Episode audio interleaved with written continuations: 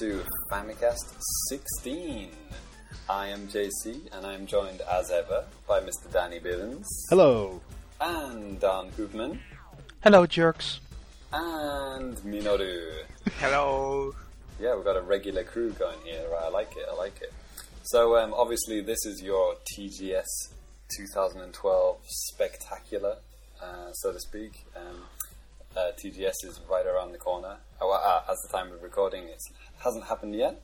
This is going to be a two-parter. So the first part is new business, and uh, we're going to cram in a little bit of news and life in Japan, and then through the magic of editing, we'll go to after TGS, which hasn't even happened yet, which is kind of weird to say, but there you go. Um, so uh, let's get started with some new business.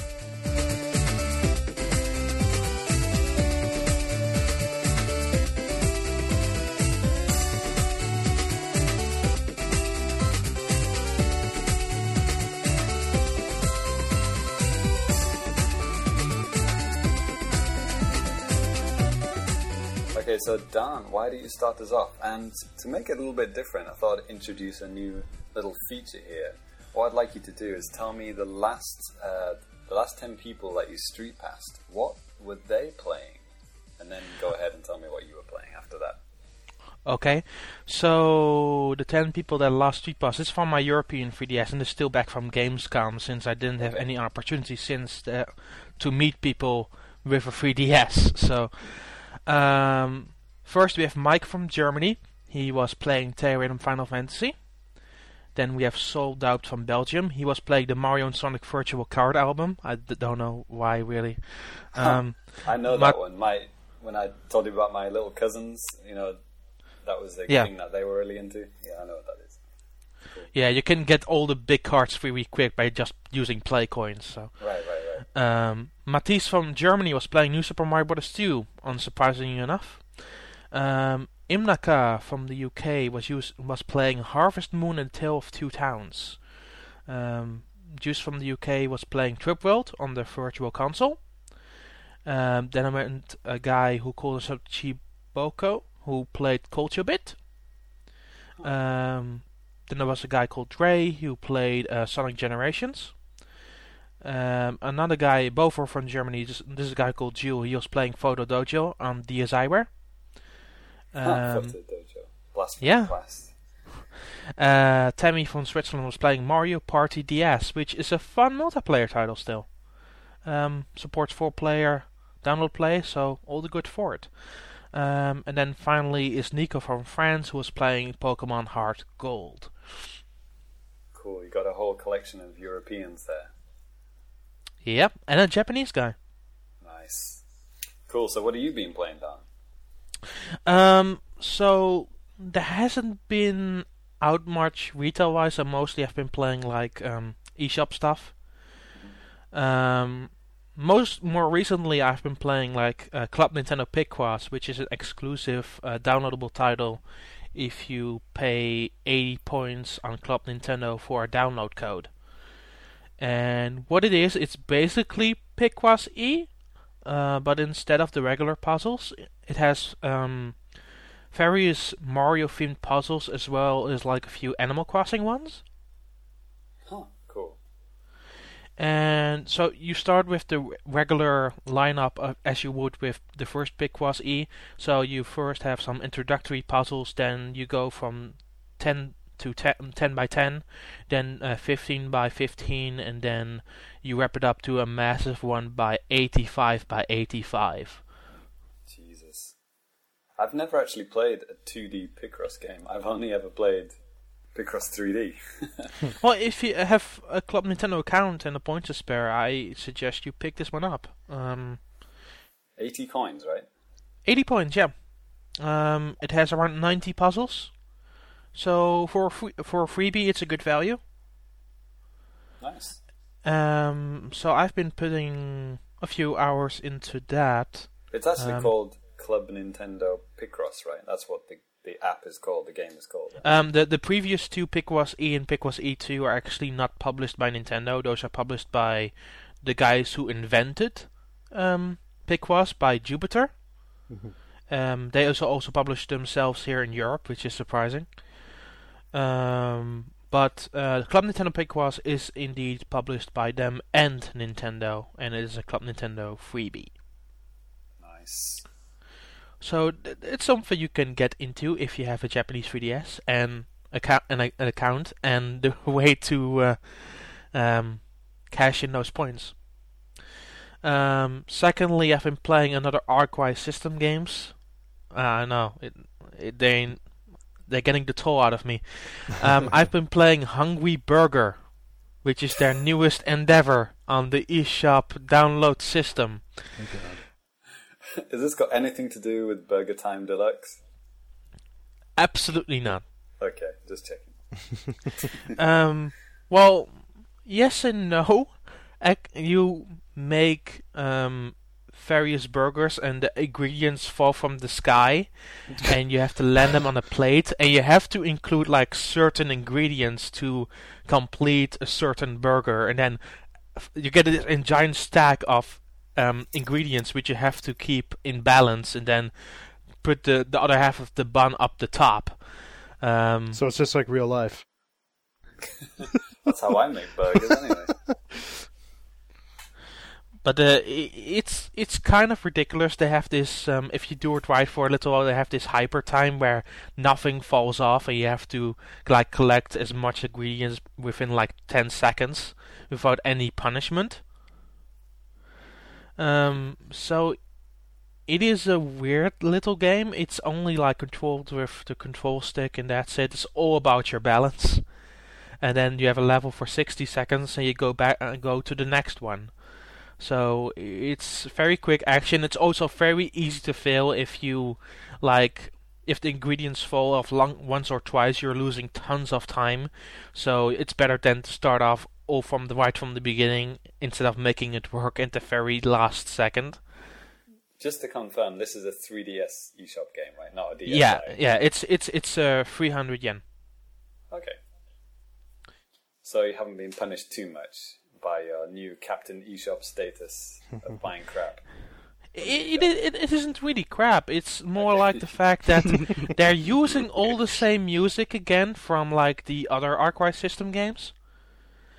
Like they're using the same music that you hear in those Okiraku or Family games. Oh God. Okay.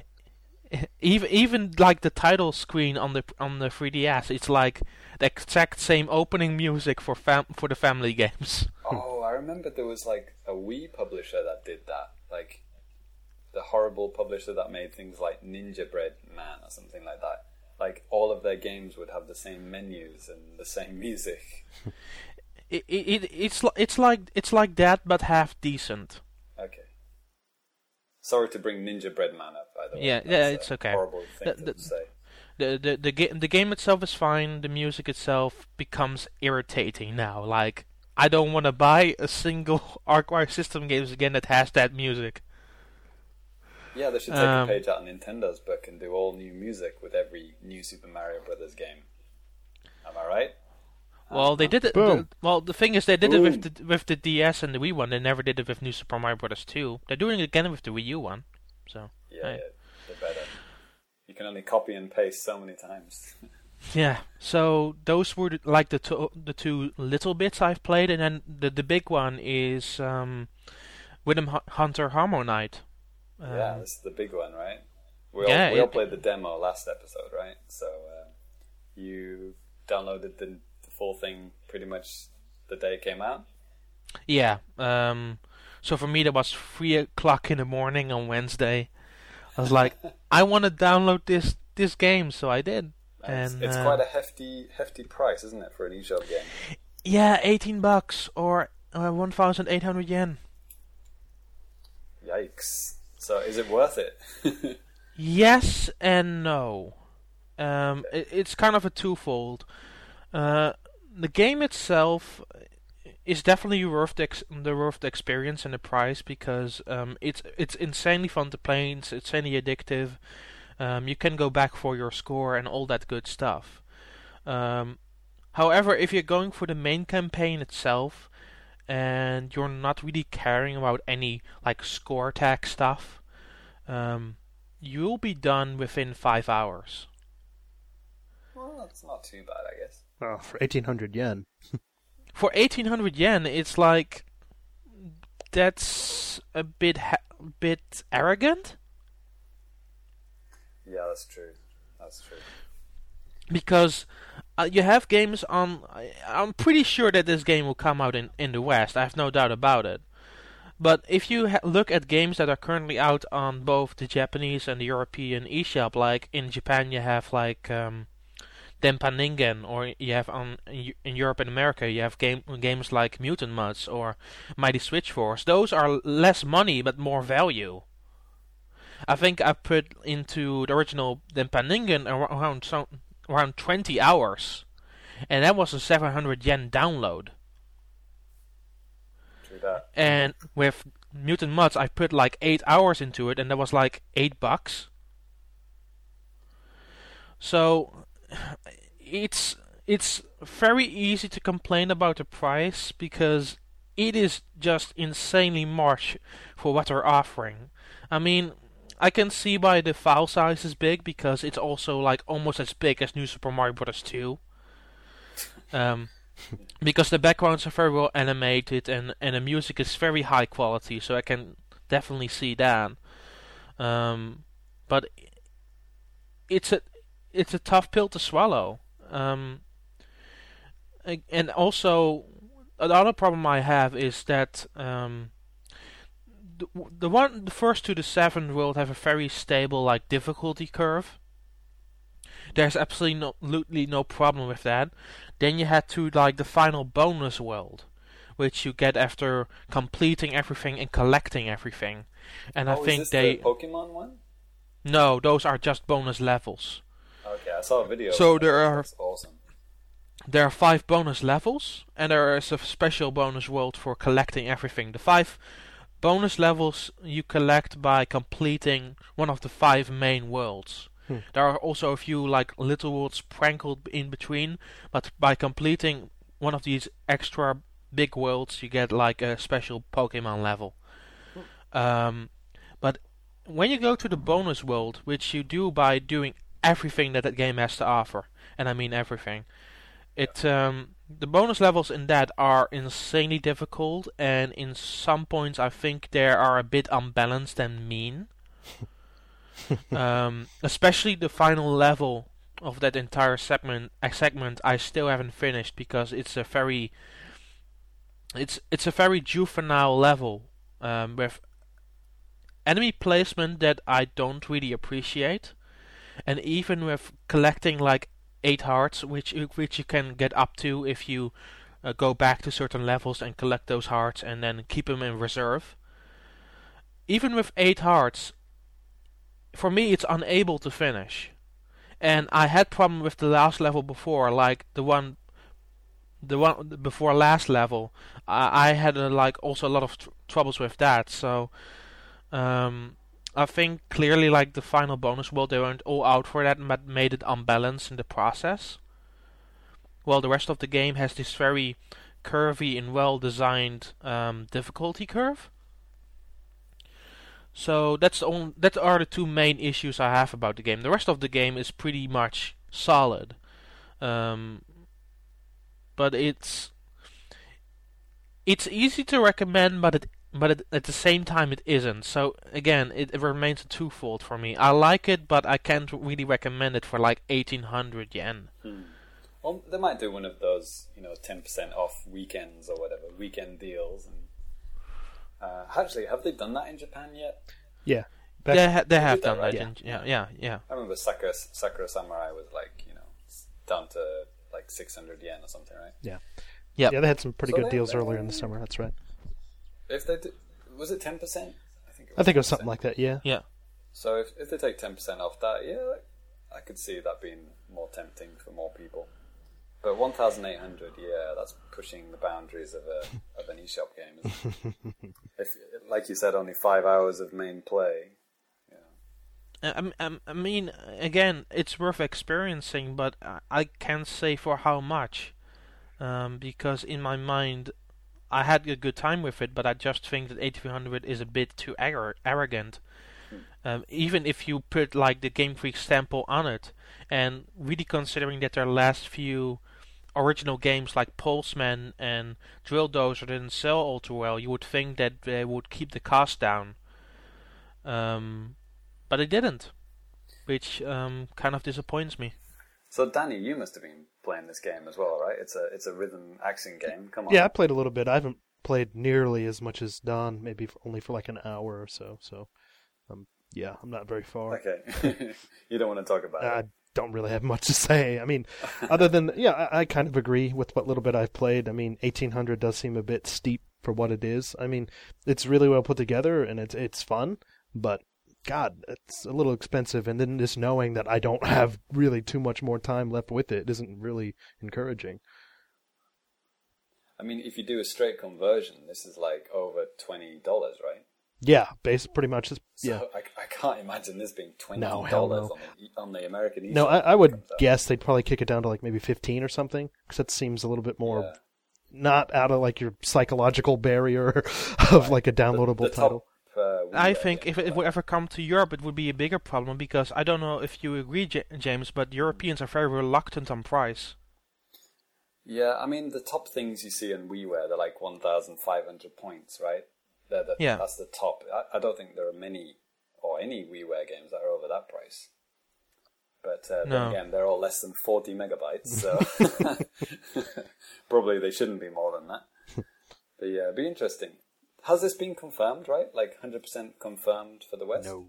Um, not No. really. But uh, if if it comes to the West, I I just can't imagine them like s- saying gamers paying twenty bucks for it. I can't see them paying twenty euros to go to the eShop and download this very big game that actually just offers five hours of content. Yeah, well, if, especially if they've just bought New Super Mario Brothers 2 and feel ripped off spending 40 euros on it. yeah, or fifty. Some stores sell it even for fifty. God. Jesus Christ. Okay, so, uh, so Danny, what have you been playing then? If uh, you haven't been playing much of HarmoKnight. yeah, well, actually, for the past couple of weeks, I've been actually a little bit busy, but what little bit I have been playing have been divided up between two games, but I'm going to talk about mainly one of those here. Uh, that's Kirby's Epic Yarn. Um, uh, backlog, right? yeah, my backlog. Uh, we have an ongoing segment right now on the site. Uh, I talked about it previously. The Great Pre Wii U backlog saga. It's probably not on the top, you know, with the TSIs, like those little pictures and stuff on the front page, because it's got pushed back due to all sorts of crazy stuff happening. But at any rate, I'm I'm still trying to knock out, you know, a majority of my backlog from there, and that, that was the next thing on my list.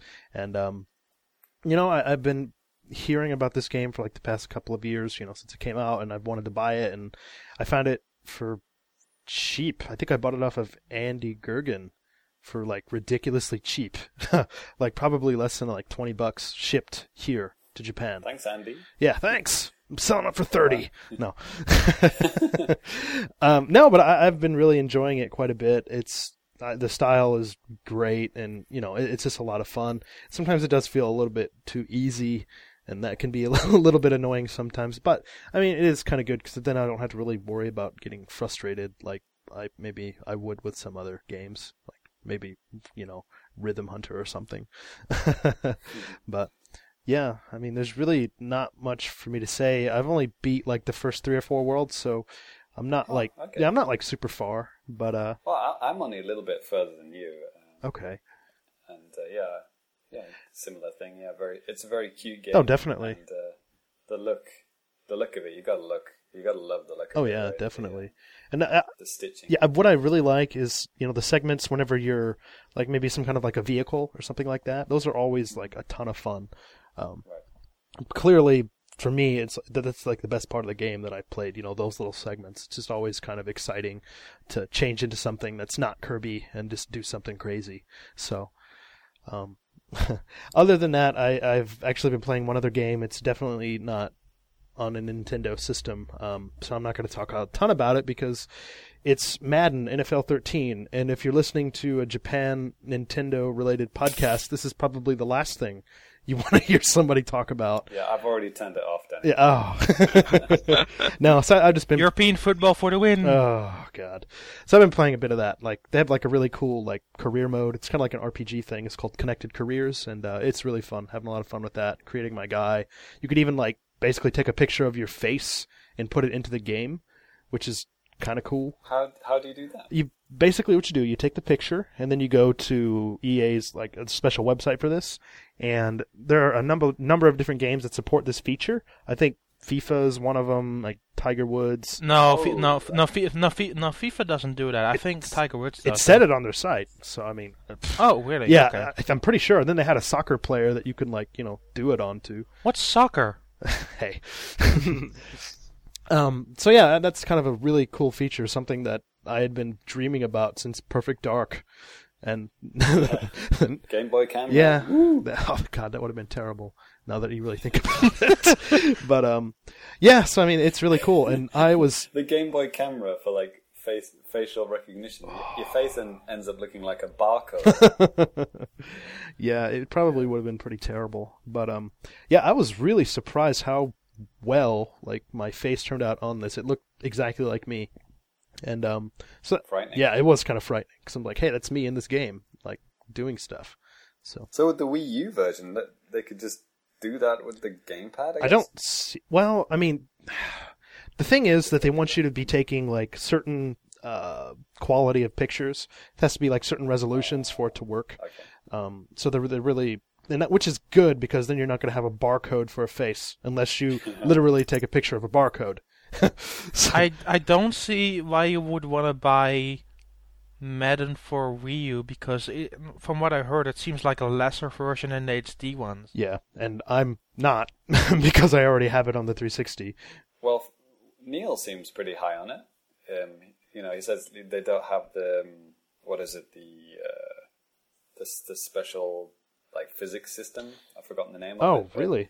They don't have that in the Wii U version, but you know they've got all the other features that you would want, like drawing on the gamepad. Th- that's pretty. Uh, uh, that's not good though, because for a sport for a sports game, you want to have that physics system. Yeah, this new physics engine actually is really good because, uh, God, here we go. Keep on talking about American football. That's fine. Um, I've started the countdown, Danny. But this is a thing for sports in general. Yeah. If if a game is surrounding a new physics system and you don't have a new version, that doesn't make it a good new version of a sporting game. I would totally agree with this because one thing that's Ma- Madden has done over the years is with like tackle animations and stuff like that. I mean, that's just what they are. They're animations. They're predetermined and stuff like that. And with this new physics engine, I mean, there probably is some kind of a degree to predetermination, but That's your that's your buzzer, Danny. yeah. But the, the Madden buzzer has gone. anyway, it's it's a really good engine. It's a really good engine, and I really enjoy it. Okay, I love American football. the end. The end, ever. That's the last time it will ever be mentioned. on the show. Until next year. it will men- be mentioned every single month from now on.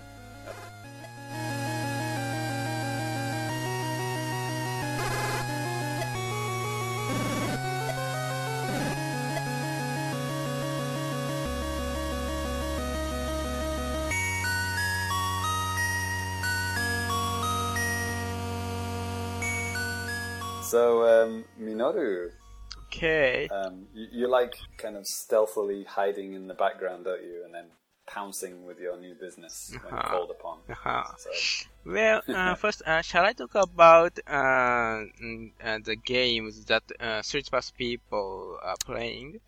yeah, yeah, go ahead. Oh, Danny, you didn't tell us what uh, yours were. You didn't prompt me. Hey, Danny, what are the people that you've Street Pass? What are they playing? Um, well, first of all, everyone that I street pass is from Saitama. Big surprise. From your town. Probably. From your street. yeah, for like the past two weeks, one street pass. Okay. Okay. Anyways, um, Hayato from Saitama has been playing New Super Mario. You don't need to say their names. Just, just say the I did. Fine. I did. Come on. Okay. Um, well, we have a couple guys actually playing New Super Mario Brothers 2. Um, another guy is playing Dragon Quest uh, Monsters, Dragon Quest Monsters Terry's Wonderland 3D. Uh, we got Biohazard Revelations. Somebody's doing the eShop Pokemon Black 2, and Nintendogs plus Cats, Taiko Drum Master, and the latest Bravely Default demo. Huh. Interesting. And then one Cool. guy who had a weird mystery picture that I wasn't paying attention to when I was actually going through the text. And then I can't click on him and find out more information about the game. But that's weird. Yeah. Some, well, some games don't seem to have that data, do they? They just got the icon for whatever reason. There you go. Okay, so Minoru, uh, why do you tell us uh, your Street Pass people? Okay, uh, the first guy uh, played New Super Mario Bros. 2, and and uh, three guys played the Monster Hunter 3 uh, Tri G, and there's a guy uh, who played um, Dragon Quest X Street Pass application, Nice. and there are two uh, girls who played a new Love Plus. Hmm. Yeah, and Girls? yes, and and and their message are were identical. So I guess uh, maybe one there was a girl who was uh, uh, who had uh, two systems at the same time. That is mental. yeah. Well, that's that's possible with the 3DS XL and a regular 3DS. Mhm, yeah, and actually, uh, I I did so once. yeah, I was going to say, Minoru, you have two 3DSs now, don't you? And you do double Street Passes. yes, That that's Love Plus reminds me of something. uh, yeah. Konami sti- Konami still hasn't released like the patches for that game, right? They, I just read something today. They're releasing something, some kind of patch or something. Yes. The pervert patch? They they they announced like two patches because that game the the, the current version of Plus, Love Plus is glitched as hell. Mm, Yeah. So uh, they said we're gonna do two separate patches, guys, because we fucked up twice. and uh, they still haven't released one. So there you go. I think if I remember correctly, they released uh, the second one today. Yes. I'm looking at it right now. Okay. Well, Okay. on insidegames.jp. But, yes. The patch? Yes. Information about the patch, not actually the patch itself. With the headline, Attention Perverts. That's what drew me in. the patch is coming. Yeah, that's that's why Danny has it on his RSS. Okay, sorry, Minoru. Yeah. Sorry. Go ahead. Okay, and and there's a guy who played uh, Swapnote and uh, Samurai Warriors Chronicles Second. And the Uh, last, Damn it! I still want that game. Yeah, and the last one played eShop, but actually it's my another 3DS. yeah. Minoru passed Minoru. Yeah. Best friends. So you've been playing on the eShop? Is yeah. That your new business? Yes. I downloaded a Japan exclusive 3DS virtual console title, Kaeru no Tame ni Kane wa Naru, uh, which I would translate as For the Frogs, the Bear Tolls. I have a feeling somebody made fun of that on RFN or something. Yeah, right, yeah. Yeah, yeah, yeah. Well, here you go. Exclusive on the Famicast. Yes, and uh, it's an RPG developed by Nintendo and Intelligent Systems, and it was originally released in 1992 for Game Boy. And actually, I've heard many good things about it, so I got it. And uh, I have lots of things to talk about it. Okay, uh, first, uh, in this game, you control the Prince of uh, Sablé Kingdom, and you have an old friend slash rival, the Prince of Custard Kingdom. There's another kingdom, Milforia Kingdom, which is invaded by a kind of Satan at the beginning of the game. Milfear. Yeah, Milforia, yes. The uh, the layered cake. Yes. and as a matter of course, uh, Princess Tiramisu was captured. I can see where this is going. yeah. and she's of course very beautiful. So the two princes start to rescue her in competition. And the story starts like that. Uh, you know, uh, many names come from sweets. So I named the Prince of Sablé Kingdom, the protagonist, um, Princess Macaroon. Yeah, I, fi- I s- A sab- sablé is um like it's French for a biscuit, like like or Yeah, Oh. a exactly. cookie, I guess. Yes, it's popular in Japan. And, Sablé. yeah, and I soon found the Guillaume will get it. yeah. and I soon found this name, um, Princess Macaroon, uh, fits really well as it was predetermined. and uh, since he's a prince, he's very rich. And I guess this is the only video game ever in which your money is maxed out, like 999, from the beginning. because he's a prince. and Right, right. yeah, and he often tries to settle pro- settle problems with money. And unlike old-fashioned JRPGs, the protagonist is very, very talkative, and everyone knows he's a prince. So he behaves as a prince, and many people try to get some money from him. yeah, and as you may have noticed, uh, the atmosphere is not so serious, but pretty light and comical. Yeah, for example, you will go to a toy company named Nintendo to get an item called Power Gloves. Yeah. yeah, like Which break immediately as soon as you put them on. Yeah, actually it doesn't. yeah, but anyway, uh, you will find tons of references and parodies if you lived in Japan back then. Yeah, for instance, you will see a guy saying like, I'm an advertising copywriter, but now I'm into digging up buried gold treasure. Uh, do you guys happen to know who was referred to here? no. I got, no, I got nothing. No. No idea. No? Okay, uh, it's Shigesato Itoi, the creator of Earthbound series. Huh. Yeah, Huh. yeah. Back then, he was really into digging up um, buried gold of the Tokugawa family, and that, yeah, it's true. He's a gold digger, but like, you know, the actual Literally. meaning of that word. Yeah, He's a gold digger. yeah, and he dug a ridiculously huge hollow in Japan.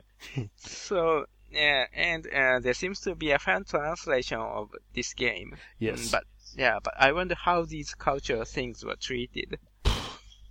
Who knows? Yeah. I don't know. Yeah, sometimes there's no way. I mean, if they do it lit- like a literal translation, how you have to know about Japanese culture for that. So it's Uh-huh. yeah hard to do. Yeah. And also to do a, a cultural reference from the West from that time would be Uh-huh. quite hard as well, wouldn't it? Yeah. If you did it in, you know, 2012. Yeah. Yeah. Kind of think back to the 90s, you know, you'd have to put like Fresh Prince of Bel Air references in or something. Yeah, I, actually, you know, like in the what, '90s, '80s, stuff like that. You know, Crayon Shin-chan. Um, they brought that to America like about six years ago, No. but way. In English, I mean, they ch- obviously if they didn't change like some of the cultural references, then who the hell is going to understand Japanese pop culture from like you know the early '90s? No one. So you know they changed it around, but that's like you know a, a legitimately released you know product. But for a fan translation, eh, who knows? You know that's I guess what I'm getting at. But The the the, the, fun, the funny part is that Shinchan is, was also released over here. oh really? I yeah. hate Crayon. Oh, I like it. I think it's hilarious. much. It's, ah, it's the animation that hurts my eyes. But but this kind of re- referential humor that's found in this game um, is found in in other games that Intelligent Systems made. I think a good example of that later on is with the Paper Mario series, especially with the, with the later games. And I think that um, also even the Western translators of that have really fun with, with just making up this referential humor in in the Mario game. Mm, cool. Yeah. Uh, by the way, uh, one of the features that makes this game unique is uh, metamorphosis mechanics. Mm. Yeah. After a couple of hours, you get an ability to metamorphose yourself into different forms, and each form has different abilities, of course. In one form, you can jump higher, communicate with a certain type of character, and invincible to enemies of a certain type while in another form you can communicate with other characters and you are mostly great at combat. But in yet another form you can make a block from an enemy and the block can be used to make your way through dungeons, etc. So, uh, like this, uh, each form differs in platforming, combat, and communication abilities. And this metamorphosis mechanics is also essential to the story as well as gameplay. And gameplay wise, it's an idiosyncratic mixture of platforming, puzzle solving, and uh, JRPG, especially a series of fetch quests. And each of them is pretty simple in itself, but combined with the metamorphosis mechanics, uh, they make this game special. Mm, I thought this game is categorized in action RPG, but aside from platforming, the battle is not at all actiony because it's automatic. Uh, like uh, when you touch an enemy, a battle starts automatically, and in every automatic turn, both you and the enemy take some damage, and the amount of damage is completely determined by their status and your weapon, armor, etc. And so this battle system makes uh, the game very fast-paced, and at the same time, uh, it sometimes adds some puzzle elements together with the metamorphosis mechanics. Mm, I mean, uh, you sometimes need to think carefully about uh, when you change yourself into what form to make your way through a destination. Like, from here to this place, I'm gonna go in a certain form and beat these enemies. And next, I'm gonna change into another form to jump over the wall, and so on. And there are also several puzzles like making and pushing blocks uh, to make your way. And so since the battle is automatic, if you fight against enemies in the wrong form, uh, you'll lose pretty easily. Hmm. And you have to restart from the hospital of a recent town and waste quite a long time in some cases. Yeah, in this respect, and this game is old-fashioned and very brutal. yeah, yeah, you can go through many situations only in a single correct way. Otherwise, you'll be just screwed. Jesus. Yeah. That sounds painful. Yeah, and also, uh, what's worse, if you have missed a single power-up item, the, you have no chance to beat the la- to beat the next boss because the battle is automatic. Huh, Yeah. Even the bosses. Yeah, and there, yeah, there are also one-hit kill spikes in dungeons, Oh. yeah, like in Castlevania. Although, Oh. yeah, platforming is very simple. Yeah, but it's So, Minoru, is this based on the Link's Awakening engine? yes, yeah, So when when you say like side scroll, um, like platforming ones, it's similar to like Link's Awakening, right? They had the side side view uh, platforming bits as well, right? Ah, good point. Uh, in dungeons, it's side uh, side view platformer. Mm, yeah, but most most of the time you control the character in a top view field, like uh, just like Like Link's Awakening. Link's Awakening. It does look very similar. Yeah, Danny's probably flashing up a screenshot of it now on the if you look on your iPod now, so you can see how much it looks like uh, the Game Boy. yeah, yeah. Seemingly they developed this game using uh, that engine. Yeah. And actually, uh, one of the characters and soundtracks of this game make cameo appearances in Link's Awakening. Mhm. Nice. Yeah, so Well, Link's Awakening already has plenty of cameo appearances. so Yeah. it's- it's And it's it's interesting to know too. I mean, yes, I mean there are so many simulators between this and you know Link's Awakening, but I mean this is before this came out well before, well at least a couple of years before Link's Awakening. yes, So yes, yeah, I, I thought that was really interesting to find out, and I think like I was looking on the Wikipedia page, uh, like maybe like somebody like the producer or something was maybe the same or, or something like that, or I don't know. I mean, there were some like similar faces that were working, you know, with like the same two games, and so that was pretty interesting. I thought. yeah. So uh, it uh, uh, looks like uh, uh, Link's Awakening, mm, but unlike it, uh, you have little room to explore the world because this game is very linear. Mm, but at the same but but at the expense of open world exploration, it puts greater emphasis on story. And uh, the story was written by Yoshio Sakamoto, uh, the director of WarioWare series Mhm. and the recent Metroid games. And actually, uh, there's an impressive moment that strongly reminded me of Zero Mission. Uh, I don't want to spoil it here, uh, but uh, I think the story and the writing are generally pretty good. Although from time to time, mm, like Metroid Other M, I just saw cutscenes and I wished I could actively participate, uh, even in the slightest way, like just to move the prince. Yeah, but aside from this problem, uh, storytelling is very good, and mm, it has quite a surprise ending. Yeah, as far as I know, mm, this is the most surprising ending next to mm, Ghost Trick. And here's the point.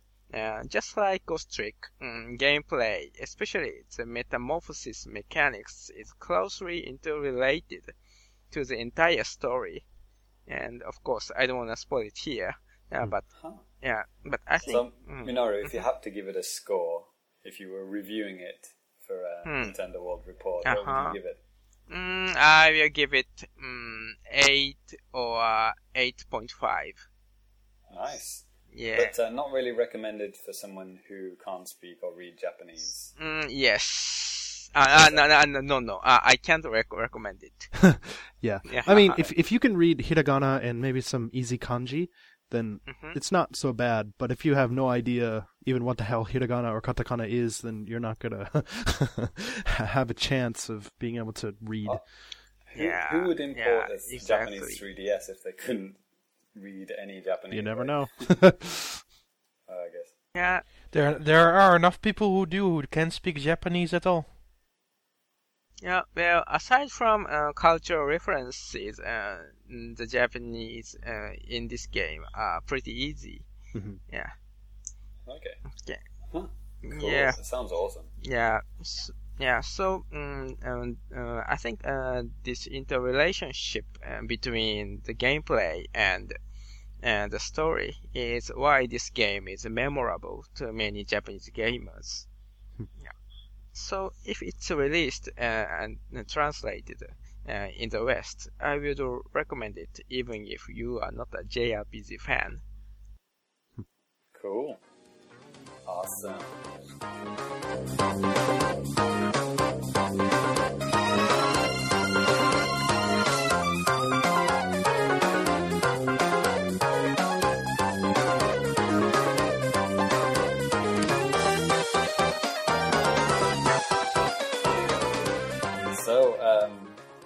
I'll wrap up the new business.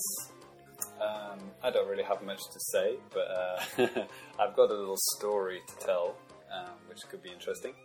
Um, so I, I've been mostly playing the, uh, the. Well, first of all, I finished New Super Mario Brothers 2. I got the five, the five shiny stars, so t- completely done with the single player game. Um, so now it's just heading towards the million coin goal, which uh, is made more fun with the coin rush mode. You know, I said before that I like that mode, and it's a it's an awesome street pass game. Um, even if the the million coin total doesn't get you anything, it's you know it's something to head for, and it's something to you know have a quick go of the game every day or whatever. And uh, so using the street pass street passes that I get, um, just completing those and then you know getting the coins even win or lose you still get the coins so you don't feel like you're wasting your time you know um, going through the three levels. And uh, I've noticed that people are getting better now um, I think like I said the first week or so people were just getting one two three thousand coins. But now I'm successfully passing 15,000 20,000 even 30,000 um, quite regularly now, so which is good for me because I get their coins. um, my best is is still uh, twenty thousand, a little bit over twenty thousand. wow. Um, but uh, I'd like to get thirty thousand on, if possible. On I think I've I can probably do it, but I just haven't got around to it. Um, oh, before I go on, the last ten people I street passed. Yes. Uh, here we go. Uh, so first one, Pokemon AR Searcher, uh, Tetris on the Game Boy, Sw- uh, Swapnote, Etrian Odyssey 4, uh, the Club Nintendo Picross that Daan just talked about. There you go. Uh, cool little Mario icon, right? Like a pixel Mario icon. Uh, The music, the music is also very different from the other Picross games. It's very Nintendo-esque. Cool. Uh, Samurai Chronicles Second. Ugh, that What's the Oh, second? I still, I still want that gun. Uh, Oni Training, Hmm. uh, Inazuma 11 Go, dark version. I think there's two versions Yeah. of the game, like dark and light, right? Yeah. Mm, Dark and Shine. Yeah, Oh, shine. dark shine. Get. uh, Nintendo Video app. Uh, then Pokemon White 2 twice, which is kind of strange. Uh, there you go. Uh, oh, talking about Nintendo Video, because obviously we don't have Street Pass TV anymore. Thank Spot God. Pass. TV. Spot Pass TV. Yeah. Um, but Nintendo Video's got some cool. Uh, we've we got the Shaun the Sheep animations that Europe have had for ages, and they've Yep. started doing them in Japan now. I haven't been watching Nintendo Video in protest, so Dude, it's so much better Hey, than any of you this suck. You all suck. And Oh, actually, I, I, I can't watch any of it. So how do I You suck? just suck anyway. no, I'm just kidding. Oh. hey Danny, do you remember the, what the magicians were called on that magic show? Napoleons. Spot Pass TV. Napoleon's this. It's like, oh god, you guys are Dude, lame. they're on Japanese TV like every other day. or What? Maybe they maybe Yeah, they got really yeah. popular from Nintendo 3DS. Exactly. God. I, I, I was watching TV with my wife, and they kept, there was like this um this show about trying to find out the magician's secrets. Uh-huh. Like like a bunch of magicians were watching these like young magicians Uh-huh. and like trying to work out their tricks. And Napoleons were the the judges. They were the ones trying to find out how these guys were doing. Really? And I was thinking, these guys are crap. Yeah. You know, Those guys are just like I don't know. They're just like so they're the worst cheesy. magicians ever. It's just Anyway, they could catch out all the tricks, so they must be they good. probably are. It's just they I don't like how they present the stuff. They just sound like fucking morons. Yeah, yeah, they suck. Anyway, uh, so yeah, Mario. So yeah, I'm. I think I'm up to half a million now, five hundred and something thousand. Uh, so I'll get there in the end. Um, related to uh, SwapNote that I just mentioned just then, um, SwapNote is an awesome way of making your own leaderboards with your friends. If uh, no one's ever thought of doing this before, you send out a SwapNote uh, and say, you know, write down your your uh, amount, and then get your friends to reply, and then there you go. You just made your own little uh, leaderboard. Ten million, I win. Yeah, I guess you could lie, but you- you can't really ta- you can't take screenshots. Can you take screenshots on a 3ds? No, you can in Nintendogs.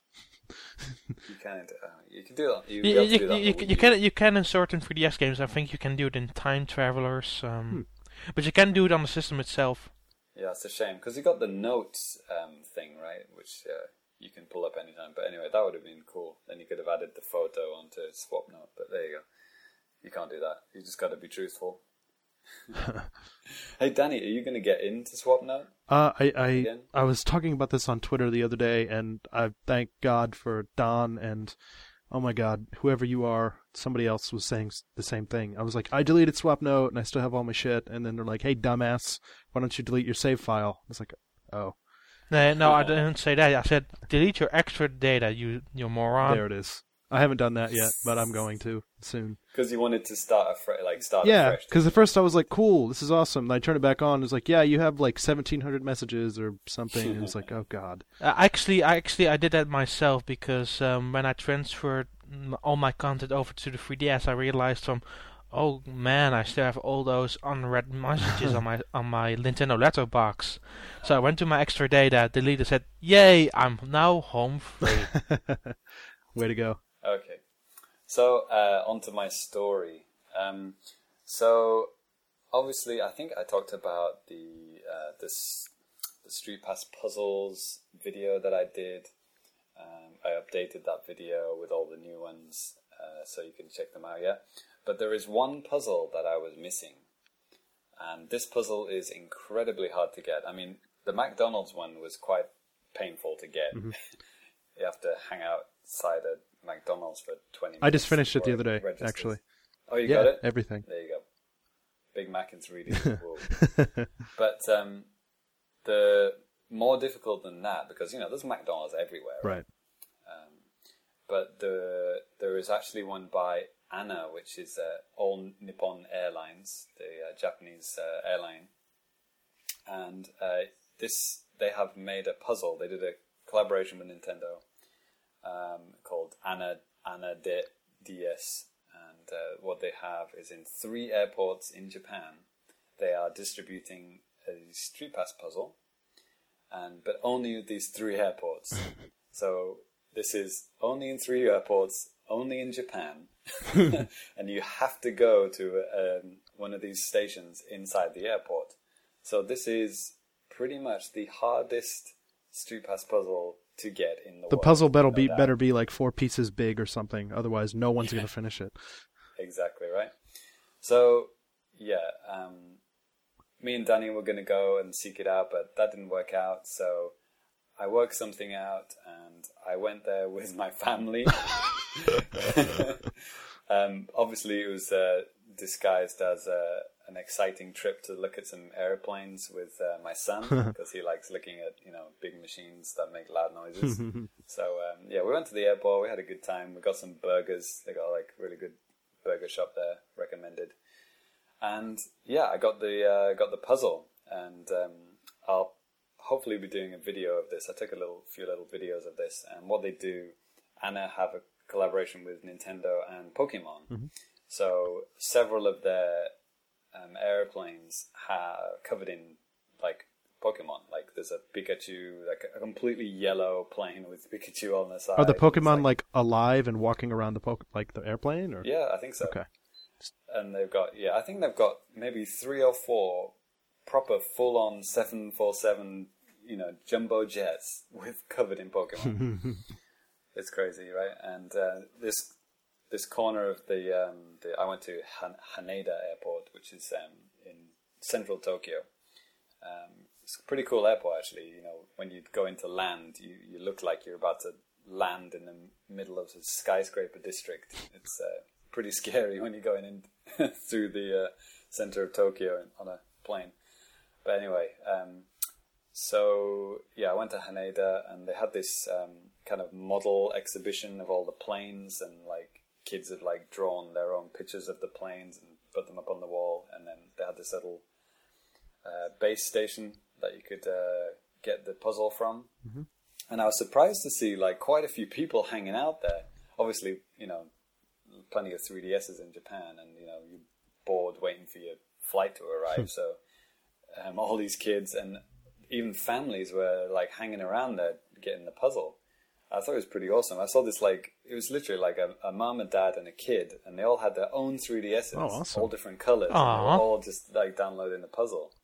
So I was chatting to them and you know asking them if they were after the same thing I was after, and yeah, they were. and then after after we were all done, then we we all closed our 3DSs and we all swapped, um, you know, our puzzle pieces because, like Danny said, you know, you're never going to street pass anyone with these puzzles ever. So you have to get while you're still in the airport, right? So uh, yeah, I got I managed to get. It's it's not a big puzzle. I think it's like 15 oh god, seriously? and and I got eight puzzle pieces Mm-hmm. before I left the airport, which is pretty cool. So I had you know over half done, and then I obviously had to leave the airport, and I had to use play coins to fill in the rest, oh, okay. Which is yeah, it's fine. You can do that, yeah, but it gives you a random piece. So you right? spent 500 play coins to get it? Okay, let place your bets now. I had 150 play coins. Um, how many do you think I had left after I'd finished the last seven bits that I needed? 18. 40. Zero. 40. Zero. Zero. You thought I used all of them. Um, I had 70 left. So I used 80 play coins God. to get seven bits of the puzzle. It was ridiculous. I just kept getting the same bit again and again and again. But yeah, I eventually completed it and I completed the puzzle. Yeah, and it's a plane in 3D. And it's not even a Pokemon plane. it's just a regular blue and white ANA plane. You know, now now you really go. make me want to because this stops on September 30th, I believe. I think either that or it stopped on September 15th, which I'll be sad. But I think it's sooner than that, dude. i- i- if it's still up, I am really thinking about now after you said this about going to the airport. If I just have Oh no, no, you're right. It's 30th. okay, maybe I have It's 30th, time. Yeah.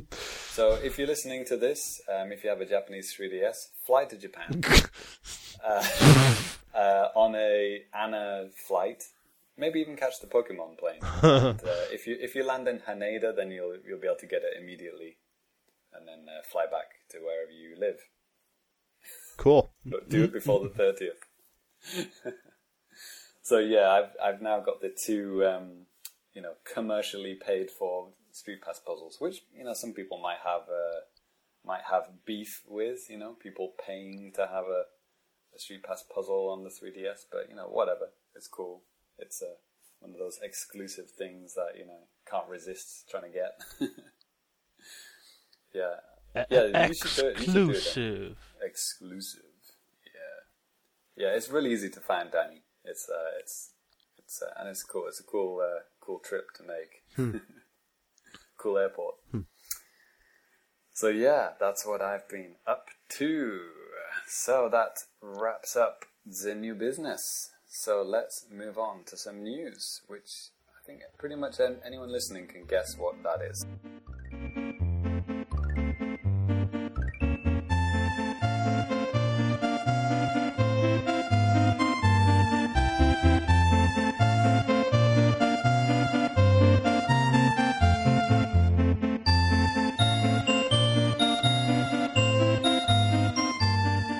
So news, of course, it's all about the Wii U conference that uh, took Wheel, place. wheel, wheel, wheel, wheel, wheel. Indeed. Never going to get that picture out of my mind thinking about I- it. And if you look at your phone or you know smart device right now, you might see it on your screen. Heavy promotion of the MP4 format this episode. There you go. So, um, yeah, so in Japan, uh, NCL, Nintendo Japan, they had two Nintendo Directs, or two conferences. Um, they did a Nintendo Direct, which was only 20 minutes long, and then they did one, like a full 40 minute one, at the exact same time as the European and American one. So it was uh, pretty busy on Nintendo World Report uh, during that time. But um, The Wii U launch presentation and Nintendo Direct Wii U preview. Yeah, so it was just us Japan guys um, uh, translating stuff from uh, Iwata as he was uh, spouting off about the Wii U, finally giving us the big details. So Japan got the big details first, you know, like seven or eight hours before the rest of the world. So um, then he let loose the price, which is uh, I think twenty six thousand for the basic pack and thirty one thousand for the premium um, which we all know by now what's in the basic, basic and premium packs, but Japan get completely screwed because we don't get Nintendo Land in the premium pack. So it's like it's the same price or Well, the more. pack is less than rest of the world. I think it's 321 500. Uh, the Japanese premium pack is more expensive than any any other country, and you don't get Nintendo Land. Yeah, I mean, if you go just with straight exchange rate, what like thirty-one thousand, thirty-two thousand, that's going to be probably, like James said, over four hundred bucks. But I mean, Yeah, you I know, like we, me and James and Minoru, we make money in your in yen, so it doesn't really, you know, I'm not buying stuff in fucking American dollars, so it doesn't really matter.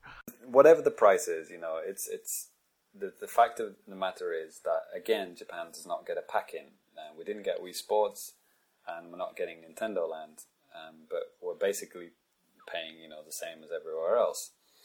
Um, but there is uh, the fact that we do get an extra bundle, which uh, comes with Monster Hunter 3G HD. What's it called? HD. It's just called HD in Japan, but it's called Ultimate in Europe. right? Yes.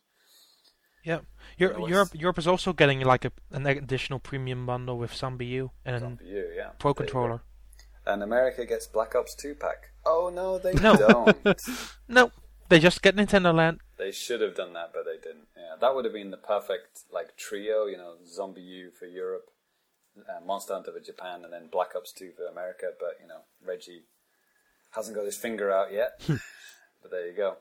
So um, yeah, the Monster Hunter pack is pretty awesome because um, even though it is like thirty-eight thousand. Yeah, it's yeah, it's almost yeah, almost thirty-nine. It's pretty expensive. So, but you do I, get. I'm um, I'm not gonna I'm not Monster- gonna lie. Um, I am still on the fence between Europe and Japan because I like Monster Hunter.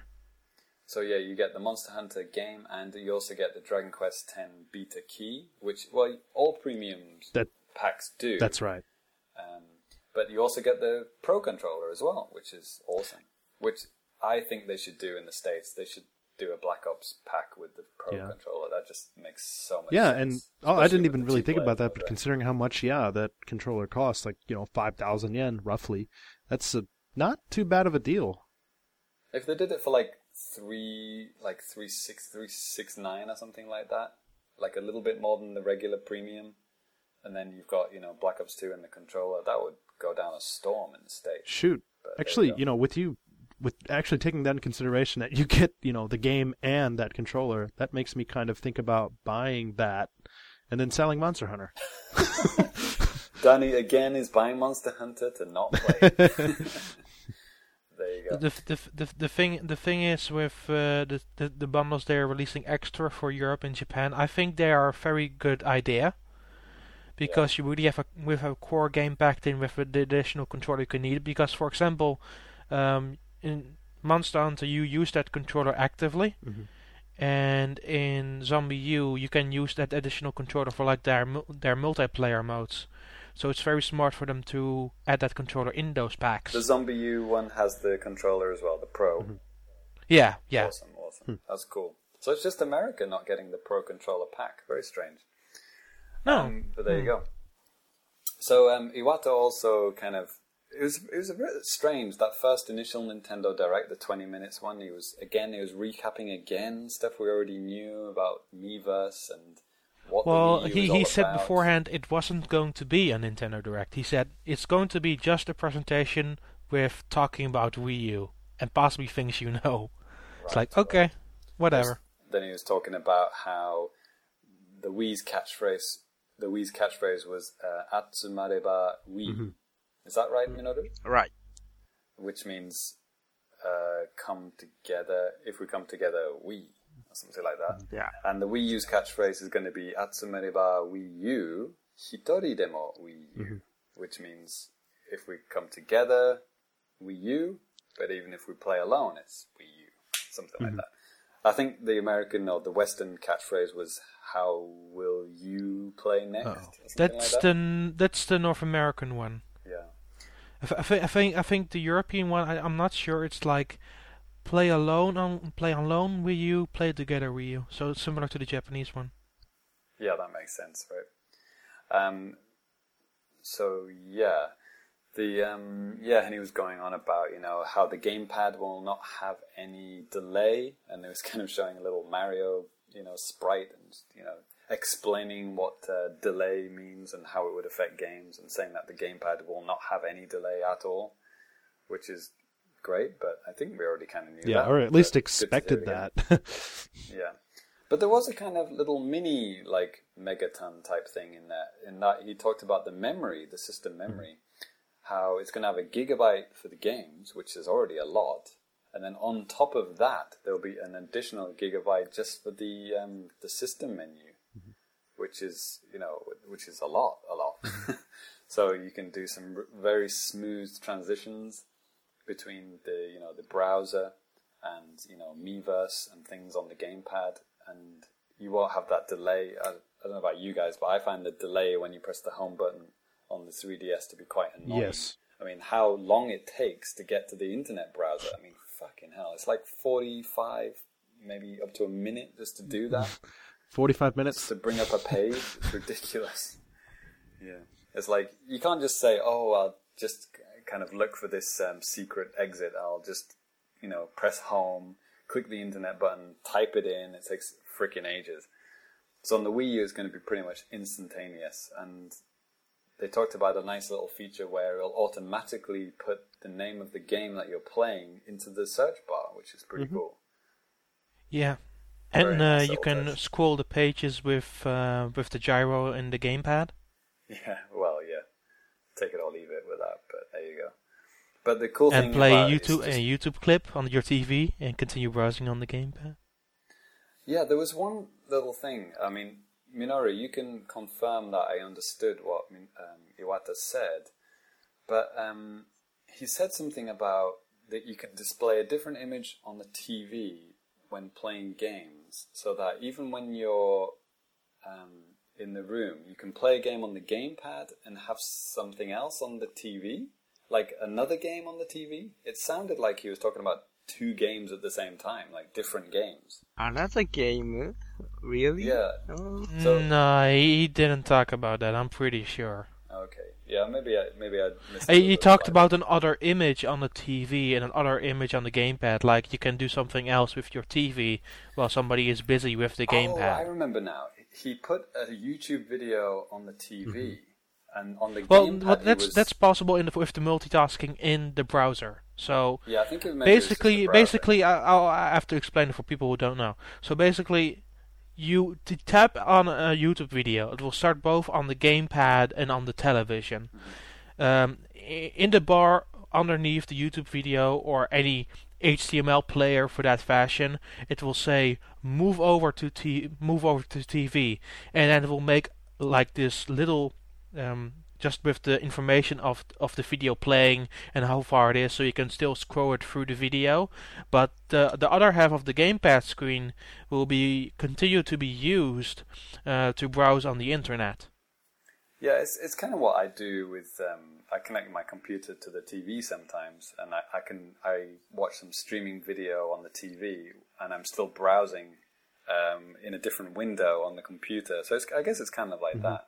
And they do have tabs, uh, tab system as well, um, so you can you, you don't have to have just one page at one time, which is uh, It, cool. it, it, it should work well, well enough. It's based on WebKit, which is the same as Chrome.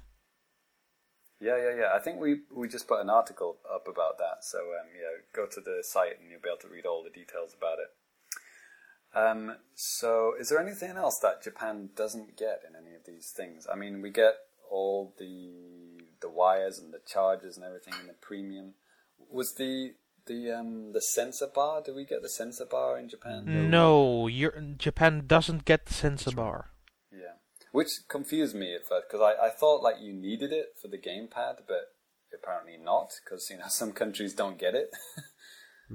So um, it's, I guess it's just for the the backwards compatibility, which is k- kind of a confusing message. It's like here's a sensor bar, but you know you need another controller if you want to use this.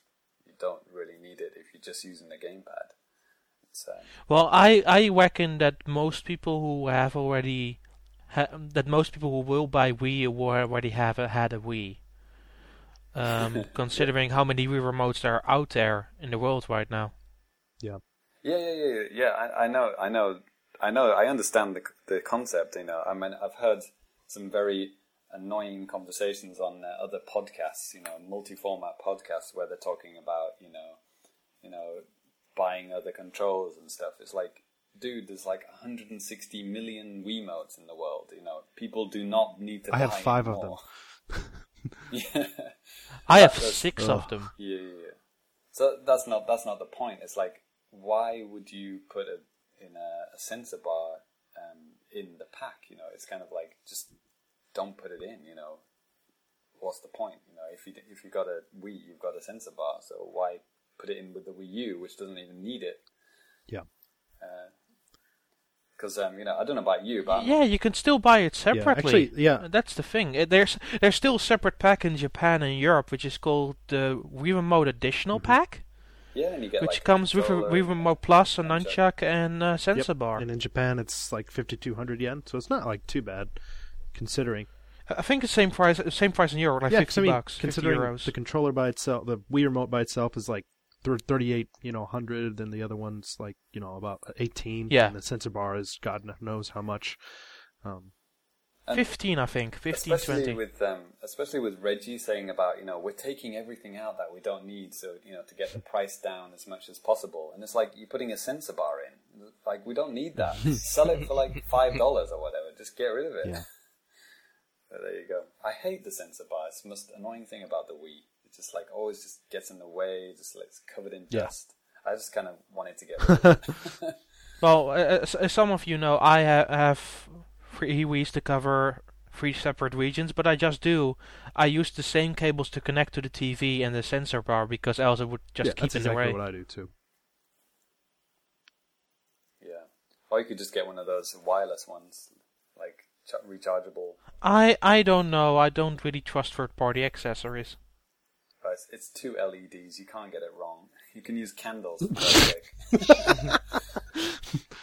Then I rather use candles. if it was a game, I, I wouldn't buy a, a, a Nyko gamepad, for example. God. but with a sensor bar, you know, I wouldn't mind. Nyko gamepad, no screen included. I don't know. Ni- Nyko does some really good stuff with its accessories. Maybe they will put multi-touch in. Sell it for thirty-five dollars. Comes in a pack of three. But um, there you go. and it's cool. We get a HDMI cable as well. Um, uh, it's not a D a D-Link cable, which is kind of more common in Japan, but um, it's nice to just have the standard HDMI thing. And the, uh, the we first found out about the Nintendo Network Premium from this one as well. Um, so we had seven hours to kind of contemplate what the hell this thing was, and uh, why the basic set doesn't get it, and uh, if the basic people can upgrade later. None of which was answered in, the, in the later conferences, but there you go. We still don't know that. But um, yeah, basically, I mean, it's nothing. It's nothing complicated for you know us in Japan. I mean, we've talked about point cards and you know earning points and stuff, uh, buying games like that. It's a very very common thing in Japan. You buy something, you get ten percent points. But you know when it when it was announced, you know elsewhere, you know people were a bit confused. It's like, is it ten percent off the game? Is it like you get the money you know later or something? It's like no, it's points. You know, you get ten percent of the value of in Yeah. points, and then you build up the points. I, I, I, think the confusion was more America because we have a few countries that use that same system here too, where you get uh, points for everything you buy. The confusing thing was that you know you have to reach Yeah. 500 points to before you can you know cash it in, so to speak. Yeah, And you, also- you have you have you have to be at 500 yen or 5 euros to cash something in at the very least. The thing that I don't I don't I don't know what the translation was for America because they haven't even said it. the thing that scared me a little bit was the fact that they used the word like Nintendo Mm-hmm. points, and it's like, why are you using Nintendo points? Isn't the eShop money now? You know, with the with the Wii U uh, eShop, they're not going to go back to freaking Nintendo Well- points, are they? I, I I think they I think they just called them premium points. Yeah, well, in Japan, yeah. I mean, I have a like card right here that I just used. It just says 2,000 yen on it. It doesn't say points anymore. I, I, yeah, I really hope they clear that up quickly because you know, five hundred. Because they said you know you can cash it in for a five hundred point card, and it's like, why do I need a point card? Give me five hundred yen card. Maybe they're just forgetting about their whole naming, you know, conventions that they had put forward. They're like, Yeah, they need to Yeah. get that thing clear because um, yeah, that'd be frightening if they brought back Nintendo points for the Wii U. but there you go. I think that covers all the big, uh, the big uh, details uh, of Japan from Japan. Um, the the launch titles. Uh, the surprising one for me was that ZombiU is going to be a launch title Yeah. in Japan because I think before the conference, I think me and Danny were talking, and I said something like, "Yeah, ZombiU, that's never going to happen in Japan. Like, we're never going to get Yeah. that here." And then, boom! The, one of the first things Iwata says. How di- how did you miss that they talked about it at the after E3 show thing in Japan? well, it's not that I didn't think that they're going to have it, you know, in Japan ever. I just thought that it wouldn't worry about getting it Yeah, out at launch because launch. let's face it, people who play first-person shooters, especially zombie type of shooters in Japan, are next to nothing. Ubisoft Japan has been has been really good with Wii bringing those same games they had in Europe at launch. in But then again, Japan as too, I mean, Ubisoft hasn't really been too big on releases on Nintendo consoles and stuff like that until like now.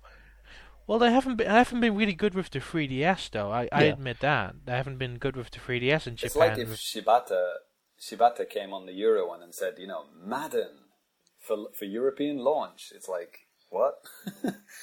you know, it's it was kind of the equivalent of that. Well, right? Ma- Madden Madden is coming this time definitely not not anymore to Europe because it's clearly that they're losing money on that, bringing it to Europe anyway. so Minoru, you're Japanese, right? Huh. Yeah. So, Maybe. so are you at all interested in ZombiU? Well, mm, today, uh, mm, from your tweet, I mm, got to know that uh, it it you know, won't support online multiplayer and competitive simultaneous multiplayer, right? Right, right, right. Yeah, so uh, uh, suddenly I lost my interest. Yeah, I just well, read that. that's it's not non-local. that. That's the thing that they're not shooting for, and I, and this is very conventional thinking where they think they it it needs multiplayer, and I completely don't stand behind it because I played Zombie multiple times now, not two, but three times. So I know what the, what the game is all about, and the game is about survival horror. It's very old school Resident Evil-ish. It's like, and it's also very hard. It's like mixing Resident Evil with Dark Souls. Oh, sounds tempting. Yeah. I don't know. I- It being being in Japan. And and it has it has cool local local local multiplayer though, where one player like places zombies everywhere over a map Yeah, and that sounds um, cool. So and, why is that and not protects online? has to protect f- Yeah. flags, and uh, the other person with the with the the pro controller has has to, to survive um, as be- as best as possible, which is Yeah, really I mean, fun. it sounds great.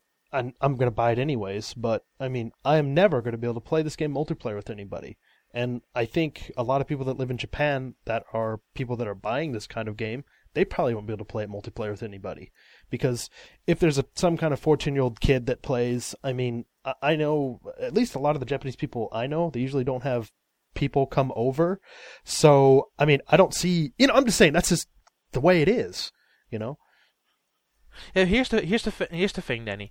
Uh, the multiplayer of that game, and I have talked to developers, so I kind of know what they're thinking. Their multiplayer is totally not the focus; it's just an extra. Right. That's Sure. fair enough. I mean, GoldenEye was like that on the N64. Yeah, they're fully they're fully focusing on single player. They really making it, trying to make it worthwhile. And when you complete the game, they have also this other thing which is called survival, where you only have to play the entire game with just one character on one life. Yeah, about that, I don't really call that a mode. I just I just call that you know one life. Massacre. It's called Massacre. It's um I, I I- we were allowed to try that for a little bit. It's insanely difficult. But uh, you know, for ZombiU two, for example, I mean, how cool would it be to have one person, you know, he's got the gamepad and he's putting zombies down, like you were saying, Daan, you know, using the touchscreen, and then someone else online is got their own gamepad and they've still got the full screen to, you know, access their backpack or whatever, you know, But yeah, things like that. they I mean, they still have online connectivity where like the killed survivors from your game can pop up in another game of another through That's cool, online. yeah, that, that's that's interesting. Yeah, Uh, see their and I. I, I, I I find that more intriguing than any kind of multiplayer would actually bring me, but that's a personal taste. They already did that in um, Biohazard Revelations, right? Like when you're playing the Horde mode, it'll say, you know, Danny level five, and it's a zombie, and you, you kill it, and then you know, it tells you that you know you you know Danny died or whatever. The zombie Danny died. you know, it's already been done in, in Biohazard, but this is more integral to the game. But all it is is basically, you know, some text that says your friend's name. It's not. It's nothing too crazy. Um, there the um, the other two little things I just remembered. The he talked after he talked about the memory. He also talked about the the disk read speed, which doesn't sound that you know interesting, but it is incredibly fast and way faster than Blu-ray. So you've got the same capacity as a Blu-ray disc, but like you know incredibly fast access time. So you know I think along you know RFN uh, a few months back, you know there were somebody wrote in and worried about you know the access time for these huge games you know because Nintendo have always been about the fast load times and stuff. But you know you can't get around you know 25 gigs of data. That's a hell of a lot of data you know. But it sounds like they do they have got around it. So that's uh, very very good news for me anyway to know that you know you're not going to have those crazy long loading times I'm I'm more tempting to download like um like New Super Mario Bros. U directly on launch day to my console. yeah and then you don't have to worry about load times at all well except over USB too It, well, it, it works through flash memory because I'm getting the premium anyway, so I will keep that game on Keep the on flash the flash memory, and that works even faster than a disc. yeah Um, which which sounds really good, but um, talking about it, that's a good point because many people have complained about like the size of having like that um, that that that premium pack, like just 32 gigs. Yeah, I, I just but listened but to, the the, um, the, the but uh, the, the the thing is, you can you can attach every single USB or SD device to your Wii U. exactly. While on PlayStation 3, okay, you can get a laptop one, but that's slightly difficult and it requires some technical thinking. And on Xbox, you need to have a, propri- a Yeah, it's proprietary only one. 16 gigabytes too on Xbox. I mean, yeah, Yeah. They, they were just talking about this on Weekend Confirmed, and it was very, very frustrating listening to them talk about. You know, they were complaining about how you know the the storage capacity, and it's like, how much does a one terabyte drive Yeah. cost? You can- And, you know, how much does a two hundred and fifty gig Xbox one cost? Isn't it It's like too much. and if you're like me and have an old Xbox, you can't even find the old ones anymore. It's, it's stupid. E- even even even the Vita memory cards are way too expensive. So uh, I I'll give Nintendo about, like, that because that's one good thing that they've been doing with their hardware for the past you know six years, letting you be able to kind of expand it with you know not some kind of proprietary bullshit, but you know with something that you can actually get for pretty cheap. So I know, you know, initially I think after E3 I was kind of, you know, the rumor came out and was like, oh, it's only gonna have eight gigabytes of storage, blah blah blah. But you know, it's like, yeah, that sucks. But I mean, then again, you're not limited with what you can do, and Well, 32 gigs, I mean, that is going to last you the first Yeah, but- few months. You're going to download plenty of eShop games, maybe a couple of Right. retail games, and then, you know, a couple of months down the line, you've saved up some more money. Then you, you know, you buy a, a terabyte drive. You know, it's it's no it's no big deal. I mean, it, I can understand being a little bit upset, but then. I, just maybe a little bit, but then, like you said, yeah, fuck, you can get a terabyte drive for not too much. No no game is going to be 25 gigs. Um, I mean, it's it's it's not upsetting if you compare it to other consoles. And it, it's like, why are you frustrated when Nintendo makes it the most easiest thing possible to transfer your data over to a new system? I guarantee you that new Super Mario Brothers U will be less than 4 gigabytes. 400 It hundred will not be megabytes. 20, 25 gigs, right? Maybe Smash Brothers or Metroid 4 I know. or whatever. I know. Yeah. Metroid Prime 4, you know, that could be pushing the 20 gig limit, but, you know, that's uh, not even announced yet. 2016. uh, talking about dates, uh, we didn't talk about the date. December the 8th, so Japan is getting it last, um, just like with the Wii, but, um, That's not true. We got it last with Wii. oh, Europe did? Oh, okay. Yeah. There you go. Well, you get it in the middle. Um, we got it on on a holiday, which is um, St. Nicholas Day, December fifth. So I exactly remember the launch of the Wii. Um, and you and Japan got it one week before, and then America got it two weeks mm-hmm. before that. And, and now it's still America first, and two weeks later Europe, and then one week after Japan. You know, at one point I was thinking maybe Japan would get it first, just because I was thinking in terms of like downloadable titles. I thought maybe Nintendo would want to give it another test drive in Japan before you know going for a bigger market, but obviously not.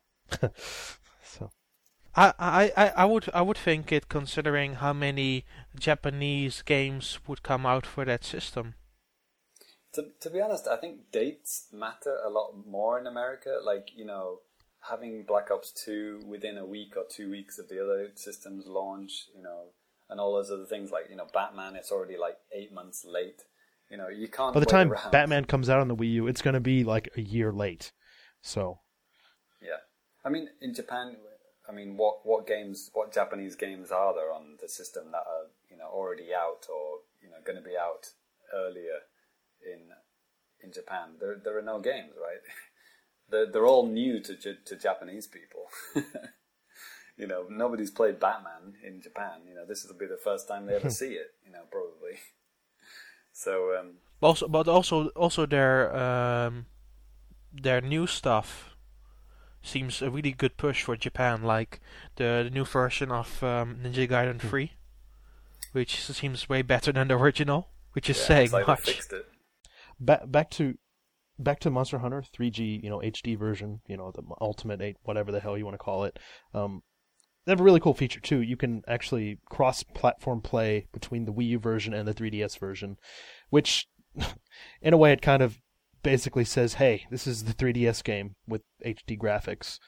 Which, mm-hmm. whatever. But I mean, it's still cool that you can like actually play with somebody who's like locally with the It- 3DS. You know, I, I will I will be honest with you. That's why I'm doubting my decision between a European and mm-hmm. Japanese Wii U, because I put many hours into the the Mhm. 3DS game, and considering you have a local multiplayer where you can play both of your 3DS and mm-hmm. with your Wii U. B switch data between those two and C have a line play on Wii U. That's Yeah. very tempting. That's very as you, if you already own a Japanese 3DS and own that Japanese version, it becomes very tempting to just buy uh, a Japanese Wii U and continue playing it on that if you like Yeah. Monster Hunter. So that that's a very difficult decision for myself, really. No, no online for the 3DS one, right? Just the Wii U version.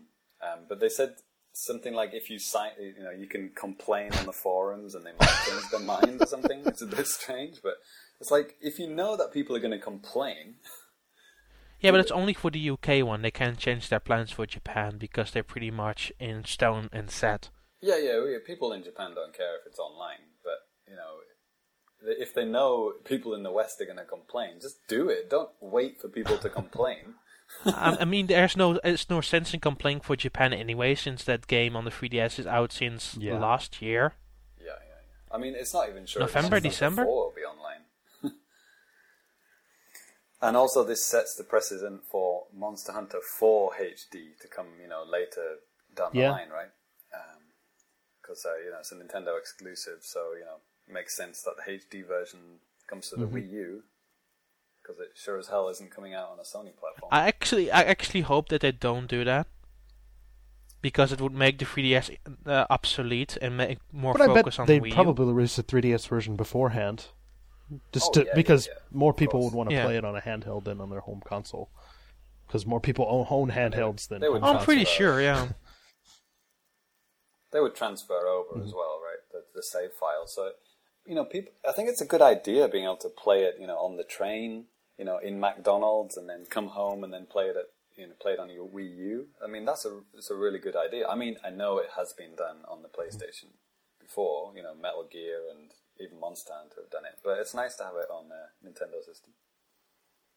I also have been thinking about what is out in Japan before the Wii U comes out, and I think from, you know, J- Japan is getting the Wii U last, but get look at the games they are getting in November for the 3DS.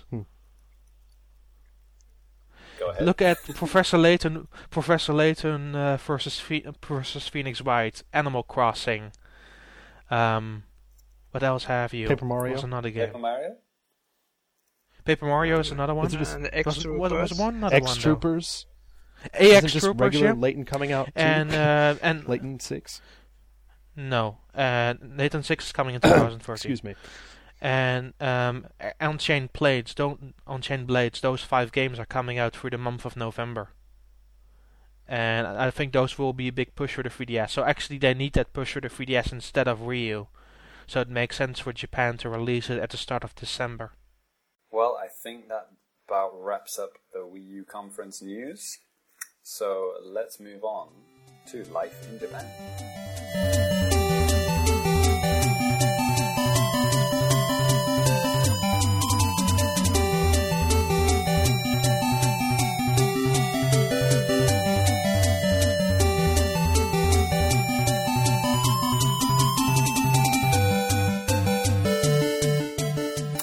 Okay then, so life in Japan. So um, this topic, um, something I just uh, pulled out of my, uh, let's say, hat. Do you have an hat? I do, but I'm not wearing it now because I'm sweating my face off. um, so this um, this topic is a seemingly simple topic, but um, it is uh, about janken, which is the Japanese name for rock paper scissors. So the question I want to ask Minoru and I want to discuss today is why is janken so popular with Japanese people? And Why do why do they love it so much? I think uh, because uh, mm, uh, uh, Janken is primarily it's not a game, but a way to make a decision. Right. And and uh, if you um, make use of Janken, no one need to take any responsibility. so that's the reason why Janken is so popular here in Japan. Okay. So my my analysis, Minoru, is that Okay. you know the the Western uh, in the West we would flip a coin, but obviously that requires a coin. Yeah. so my theory is that you know Janken is the Japanese equivalent of flipping a coin. You know, it's a fair way, but you just need you know hands to do it, right? yeah.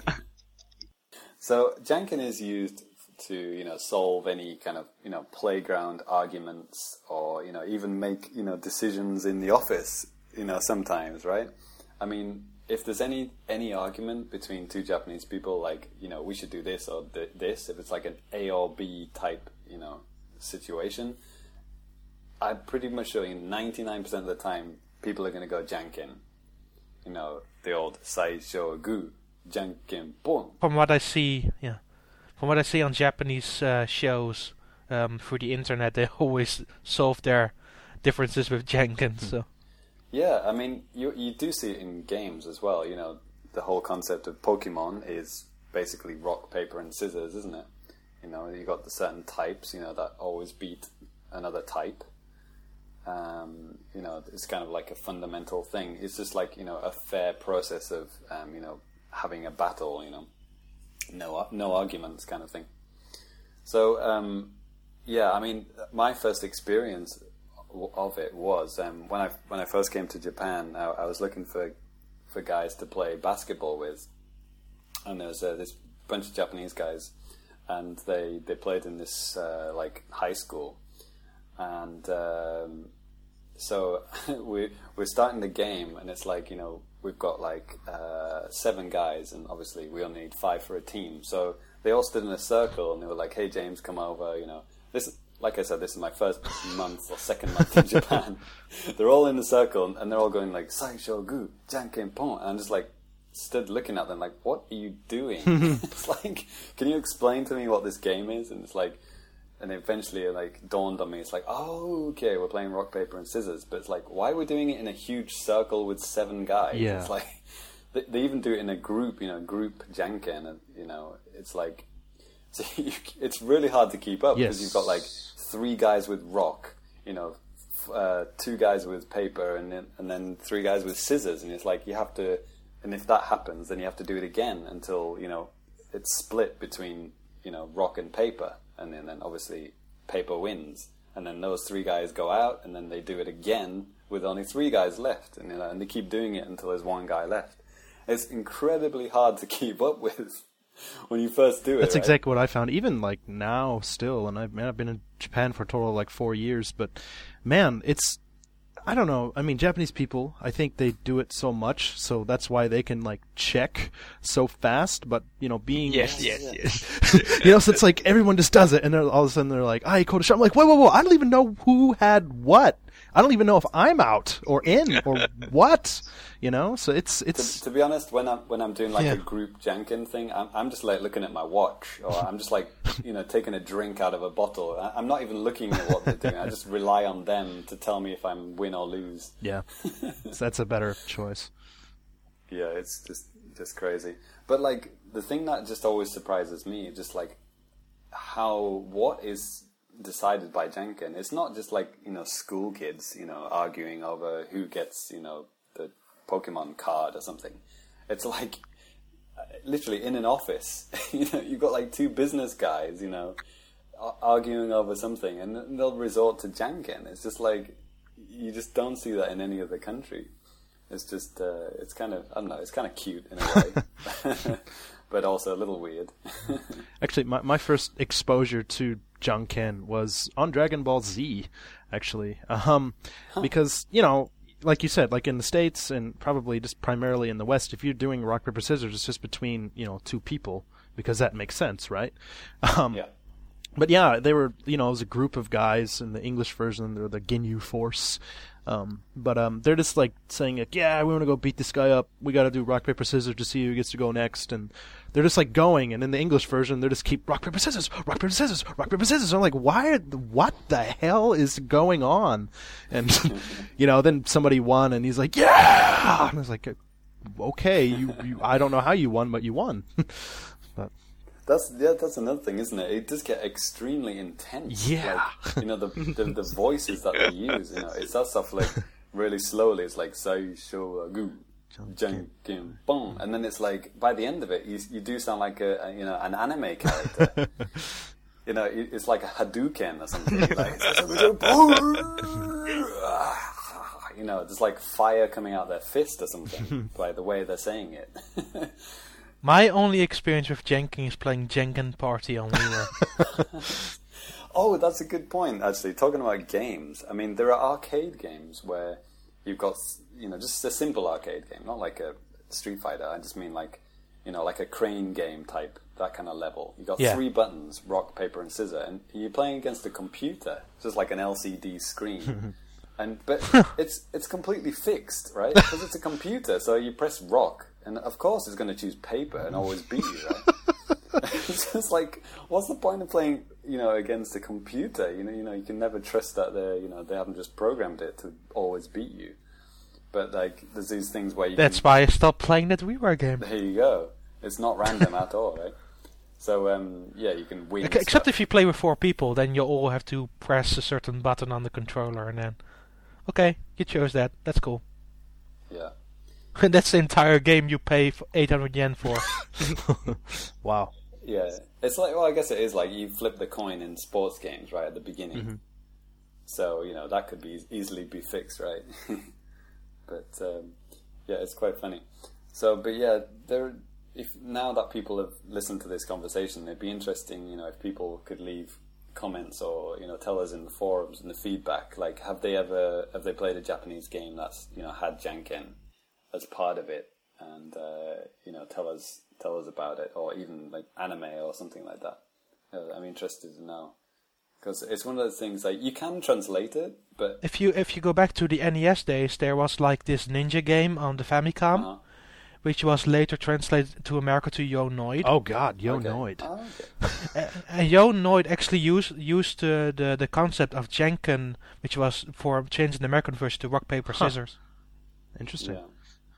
I mean, you can translate it to literally to rock paper scissors, but like like I said, you know, the situations that the, these things happen in, you know, no one in the West would ever play rock paper scissors to decide who's going to punch someone in the face, you know, things like that, right? And so the last thing uh, related to this is that last night, Danny, obviously you knew this, and Minoru, you were watching this as well. No, no. AKB48 held their annual Janken tournament. What? How many years have they been doing this now? I d- honest to God, I think on the on the ground they had it like written out like you know like an American football field, you know, printed on the ground in huge letters. It was something like the 29th or something like that. For 29 years. What? Not 29 years. I don't know, whatever it is. But yeah, I was I was live tweeting this, ironically, and um, I, I think uh, uh, Guillaume from uh, RFN he he thought that I was joking, and he was like, "Is this a thing?" and he thought I was joking, but it, it, it is real. It was like it was literally it's like a two hour long like sports you know like sports game style tournament. You know, it's literally like you know, like ESPN. ESPN. I- It's it's it's it's it's basically a Janken Jenkins crop league. It's it's mental. So the, the, all these AKB48 fans who, who are all you know 45 year old virgins, um, all just chanting, off, you know, you know, and they're all like screaming. It's it's weird because it, it's like a girl band, right? But like when you hear the crowd, it's like this deep roar. It's like, it's like that's weird. You would expect it to be you know girls, but there are no girls in the audience. I guarantee you. Because their parents keep them at home to stay away from the weird perverts. exactly. But like, if this was translated into English, literally, it would be like you know, like tonight on ESPN, we've got rock, paper, scissors over to John in the studio. and it's like, yeah, we've got Tomomi here. Yeah, she's a real good player. And it's like, it's fucking rock, paper, scissors. What are you doing? there is no skill involved. It's, if, you know, it's a, it's a game of chance. And they take it so seriously. Maybe that's what makes it exciting for other people. Exactly, yeah, yeah, yeah. And there's like, you know, there's commentators and there's like, there's people taking bets and like analysis of each game. How can you analyze chance? Exactly. It's like, oh yeah, she won the game by choosing rock, and the other girl had scissors, so she won. Yeah. Yeah, if she would have threw That's the other the thing, she would have been totally gone there. Well done. It was absolutely ridiculous. And then, so the the girl who wins, um, because you know, it, it's they're called AKB48, but I think there's like over a hundred members of the group. this is a girl girl group, a hundred members, and um, my wife told me all of this, by the way, in case you're wondering why I have amazing knowledge of the girl band, which I Love. you know despise. But Oh, and we can't wait to get you AKB48 plus me on your That's birthday. That's why they're releasing there it. They know go. you're their biggest fan. So I'm not talking to the person who ever sends me that ever again. But um, uh, Oh, that will be on both of us. So enjoy it. apparently, the the purpose of this game, this tournament, is to um, to kind of promote a lesser known member of the group. So whoever wins, you know, they get to be at the front of the mu- next music video. oh wow, So it, it is a big deal, you know, for the the members of the group. So you know, there you go. Janken tournament. Yeah, there you go. So that's Janken. Jeez. Minoru, I hope I haven't offended you in any part of that. Uh, no, no. conversation. Let me tell you. Uh, I, I think many Japanese people think uh, Janken tournament uh, is silly. Right. yeah, I play it with children. you know where I work, I, I, I do it a lot. Just do it in English, and I'm just like, hey, this is fun. But I mean, like, what? Like on national TV? Why can't I go on TV and do this? Okay, so that's the end of Life in Japan, and that's the end of part one of this podcast. So, um, through the magic of editing and time lapse, we're going to go to our post TGS segment. Um, so, myself and Danny are going to uh, TGS this year. Uh, unfortunately, Minoru and Matt couldn't make it, so it's just me and Danny this year. So, um, Danny, going into TGS, what are you looking forward to playing? I'm really looking forward to getting my hands on X Troopers. Um, I know it was at too. the Capcom Summer Jam, but I didn't make it there. Uh, but uh, yeah, I'm really looking forward to that. I think it's going to be a lot of fun. Um, also really looking forward to uh, AKB, AKB48 plus that me. Um, no, I- I'm looking forward to playing the Layton versus Ace Attorney, and also getting to try out or at least see the new Layton. And um, Yeah. yeah, also want to try some Project X Zone as well. Well, I think you've just taken the words out of my mouth because I just about to say exactly the same thing. And uh, uh, as for non-Nintendo related things, um, Metal Gear uh, Ground Zeroes is going to be there. Um, I don't know if it's going to be playable or if it's just a video, but I just saw um, Hideo Kojima tweet some pictures of the uh, the TGS booze. He he always goes every year. If you if you if, if you guys have the chance, go go try uh, Metal Gear Revengeance. That's yeah, I really want to cool. try it out. I do. Yeah, is that still called Metal Gear Rising: colon Revengeance? No, it's it's it's it's it's now Metal Gear Revengeance. Because I just saw the poster for it at the TGS and it said Rising, so maybe in Japan. But maybe called in Rising. maybe in Japan it's called Rising. I don't know. Yeah, if if we Hmm. have time, might might check that out too. So yeah, obviously the um, uh, TGS is uh, Thursday and Friday is the um, the business days, and then Saturday and Sunday are the public days. So I'm going to be going on Thursday and Friday, and Danny, you're going Friday, Saturday. That's right. right. Um, so da- Danny's going to come over to mine on uh, on this uh, Friday.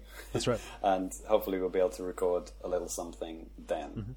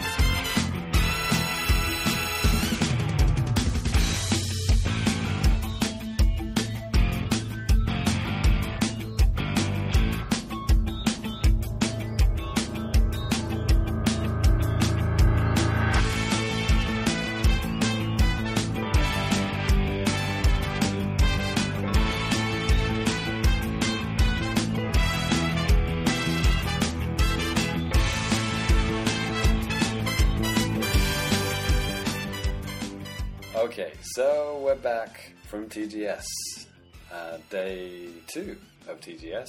Um, this is a Friday night, so uh, I went on Thursday and Danny went on Friday, Yes. and uh, we met up on Friday, and uh, we played lots of games, didn't we, these past couple of days? That's definitely true.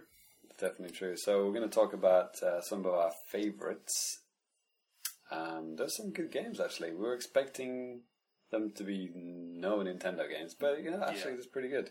Well, I can tell you one thing that we didn't have a chance to play, and we never will until Oh, yeah. it comes out, and that's Monster Hunter 4. Um, yeah, Well, when I, when I got to the event this morning, um, I saw you know a big line where I could have waited for a really long time to get a ticket. get a ticket to come back at some random time during the middle of the day. But I had to like meet somebody like at yeah, like you had know lots of appointments yeah, today, so it's, yeah, so it's like, man, I don't want to just like be waiting in this line, wasting like Right. my whole damn day doing nothing productive, essentially. Yeah. I got some nice pictures of the booth, though. You should check those out on the site. Or check out your phone right now, Oh, because there might be at least one up there that I won't change for this whole segment. so yeah, we didn't play Monster Hunter 4, but we did both play uh, Monster Hunter 3 Ultimate. That's Is that right. what it's called? Yep. Which is just the English version of Tri-G, which That's right. Danny owns and has not played. Hey, Since I played it. for like an hour and a half. Yeah, it's kind of weird actually. I, I actually, for a second, I thought it. For some reason, I thought it was a new version because you know there's that new one coming out next uh, in time with the Wii U, Mhm. right? Which is called Three GU. Monster Hunter, no. Is it GU or something like that in Japan? Anyway, the, the Wii U version is called HD, right? The whatever the 3DS version is. But it wasn't that. It was just the American version of Tri G. So whatever. Um, but we got to play on the 3DS LL XL, which was pretty cool. Yeah. Um, looks very nice. But yeah, it's just the same game that we've played and we'll pull. Actually, it's the same demo, isn't it? It seems like it's the same demo that they released back last December, actually. So Yeah.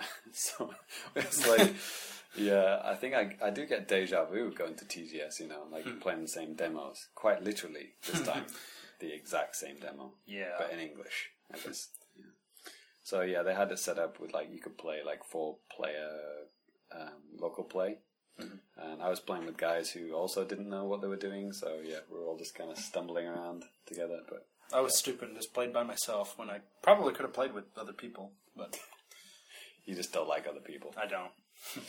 So um, yeah, that was only b- behind closed doors. Um, obviously, it was the English version, so that's not going to be on the show floor. Um, and also, Japanese people would say, "Why the hell is this, you know, year-old game on the show floor? Why isn't it Monster Hunter 4? But yeah, they were all playing that, the new version. Um, yeah, it looked very popular. And yet another year where there's yet another Monster Hunter booth taking up half of TGS. Yeah. Crazy. and taking up half of people's time, too. Yeah, pretty crazy stuff. you know, if you want to speak about uh, English demos not being on the show floor, well, you know what? I can prove you wrong there. Go ahead. Because I did get and it's a year, well, it's not quite a year old, but, uh, you know, I did get to play the English version of Denpa Ningen, uh, the Denpa Men. Oh, right. Uh, they, the way they came from waves, or Denpa Men. the Denpa Men that came from They waves. came by wave, They came yeah. by wave. There I it think is. that's what it is. But um, yeah, I mean, it, w- I I played a, a little bit of the you know the Japanese version of the first one, and you know it's a pretty cute little game. There's a lot of cool little uh, there's a lot of cool stuff about it, and I don't know. I think the translation. I was talking with the guy who is one of the I guess one of the marketing guys in charge of getting all that stuff set up, and um, yeah, they did a really bang up job on like translating the game. It, it's really well done, and um, as I speak right now, the demo's available on the eShop. So um, Cool. Yeah. So that's coming out right at the same time as Denpa Ningen 2 is coming out yeah, in it's, Japan. it's coming out like a day later in North Yeah. America. Which um, apparently did really well, which is why they're doing a sequel. Right? That's right. So yeah, if people buy it in, in the West, then you'll get the sequel too, I guess. Mhm. Yeah. So that wasn't on the show floor. That was that was an appointment. You said. No, that was on the show floor. Oh really? Yeah, Yeah, next to Denpa Ningen 2, which is actually available on the eShop right now, like as a demo in Japan. Awesome. Yeah. So They also had a new Bravely Default demo, which had Street Pass functionality, I thought it was just like a Street Pass corner or something. Because the demo right now that's Yeah. out on Yeah. the on the eShop, mm-hmm. and it has like the Street Pass Street Pass functionality. Basically, if you pass people, they mm-hmm. populate like a destroyed village, mm-hmm. and the point is to the more people you Street Pass, the more built up this village Okay. gets. So actually, I noticed that um, I had like a couple of hits for that even before I went to TGS. So I was pretty excited because I I'm kind of working on some impressions for it, as in like thinking about doing it in my head. but When- um, when I was waiting in line for a game, I noticed a girl in front of me. She was checking that app, you know, Oh, for okay. like you know, people had populated her town or whatever. and what's cool too, you can take I think up to twenty of those people to the real game when it Okay. comes out. So That's cool. How many street passes can you do with that app? With, uh, I'm not too sure actually. Okay. Um, but at least ten probably at once. yeah, at least m- maybe. so Okay, you could check. I guess I could. Um, so what else? So next up, uh, we talked about the Capcom. Oh, we didn't have a chance to play Ace Attorney Five, um, unfortunately. Um, that was quite busy today, wasn't it? We tried to go today, but um, yeah, it was a bit long. And then by the time we would have got to play it, then TGS was closing. So Yeah, it's like wait forty minutes, or, or don't wait at all. Come back tomorrow. Yeah. So we might not be let let out. the last Capcom game we should talk about is the best one. definitely. is EX, sorry, X Troopers on 3DS. Mm-hmm. Well, it's also on the PS3, so they had in the booth they had half, half and half, right? So the PS3 one you can do online in co-op, but the 3DS one is local only. So they had um, kind of like a setup where you can play three. It's three, three simultaneous, right? That's Three right. players, yeah. And It's um, kind of weird. Why not four? yeah, yeah, I don't know. I mean, there was like five, five playable characters. Yeah, it kind of reminded me of. Um, I was just telling you about this. You on on the DS um, a couple of years ago now. I played a game called Phantasy on Phantasy Star Zero on the DS, and it reminded me a lot of that actually because uh, I had a similar experience. You know, playing with you know two other Japanese people and you know co-op and stuff. You know, you could like write stupid messages on the screen and stuff. But it's kind of like that, and the art style was similar as well. Kind of cell shaded polygonal, kind of cartoony but slightly realistic kind of looking. But anyway, so um, you could go, you could play it on your own. I think maybe with bots. I don't know, or just play it on your own, and or do it with three. And um, I was in a line with, uh, and there was like two girls in front of me, and they asked me if I wanted to join their party, and I was like, yeah, sure. so um, I played with them, and uh, it was really good. So they had an easy level and a hard level, and uh, for some reason I thought it would be fun to join in the hard level, and uh, we got to the boss and we got destroyed. So we um, we got we lost. We uh, if you all get uh, knocked out or downed, then um, you it's game over. Uh, As long as you got one guy alive, then you're okay. You can revive them and go back, right? But we all died, so we restarted, did the easy level, and we did that very easily. It was, wasn't very difficult at all and uh, tried to do the hard level again, and again got beaten by the boss because you, you find like three of these huge monsters at once, and then surrounded by Yeah. lots of smaller monsters, all uh, constantly attacking you, right? Yeah. So um, we should explain what this game is first, right? So it's like third person, and uh, I think we predicted like from the trailer because we we were thinking like, is it dual stick or something? It's not, and it looked like it was kind of more like a lock-on kind of firing game, and it is.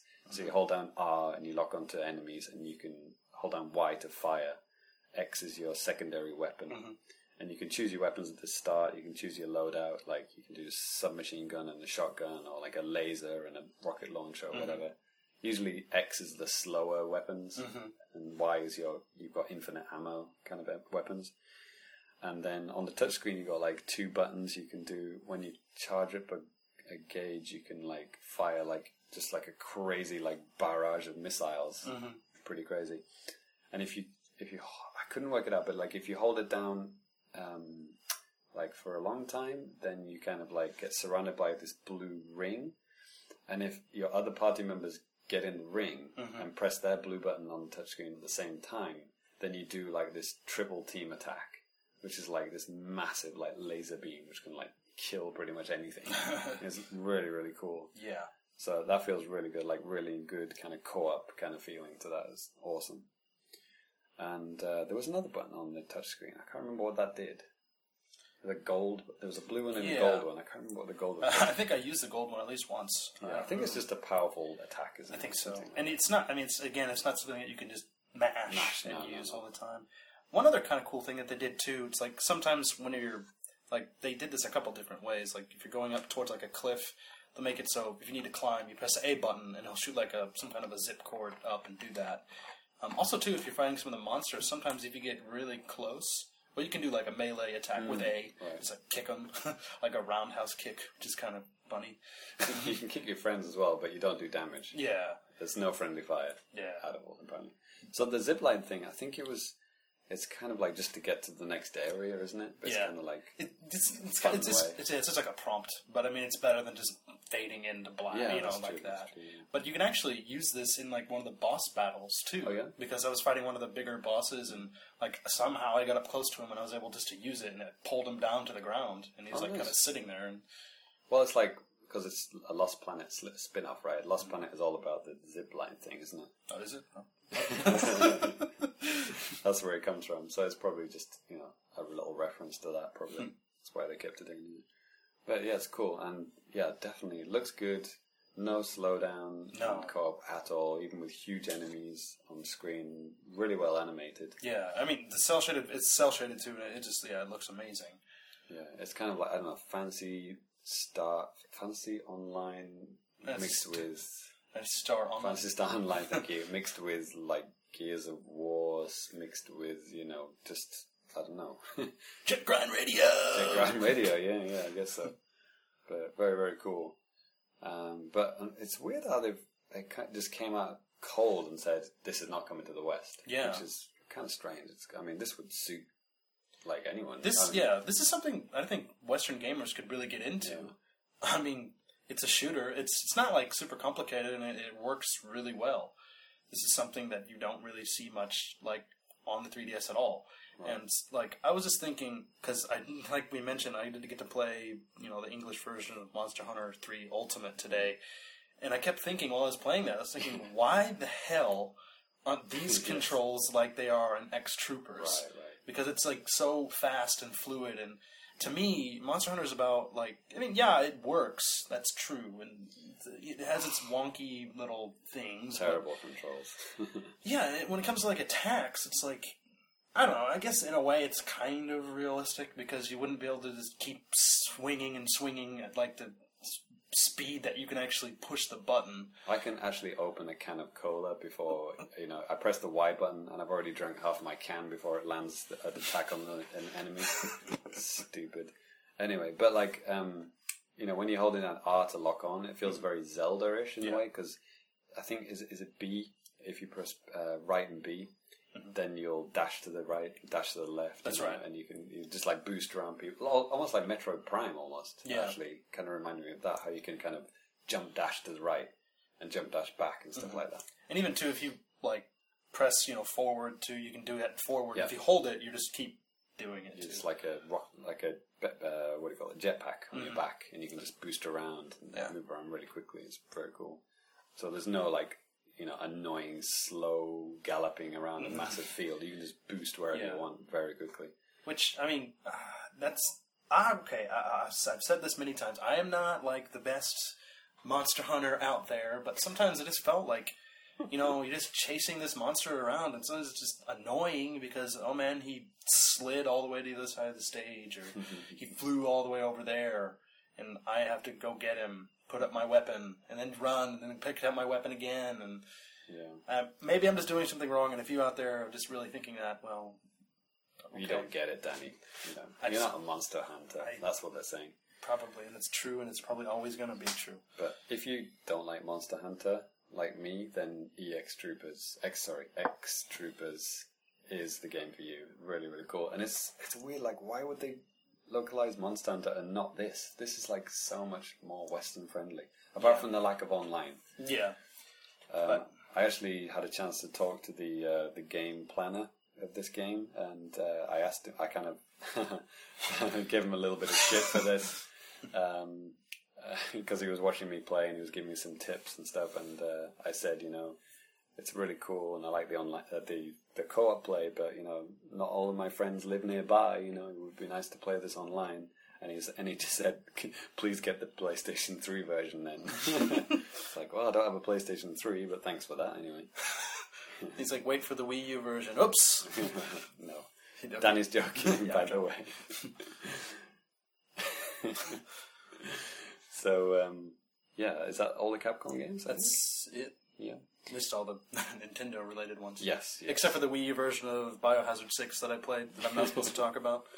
That's not true at We all. can we can too quickly talk about Biohazard Six. So I uh, I played uh, a little bit of Mercenaries and uh, yeah, lots of fun. And I of course I asked him about the Wii U version, and no one at Capcom could tell me even if they knew of that it even started production yet. If they even knew what the Wii U was. No, I mean I think they were being honest when they said they they literally they just didn't know. They did not know if that process had even started yet. So um, yeah, if it has, it's it's a secret to most people at Capcom. yeah, I think Matt told me the same thing. He had no idea.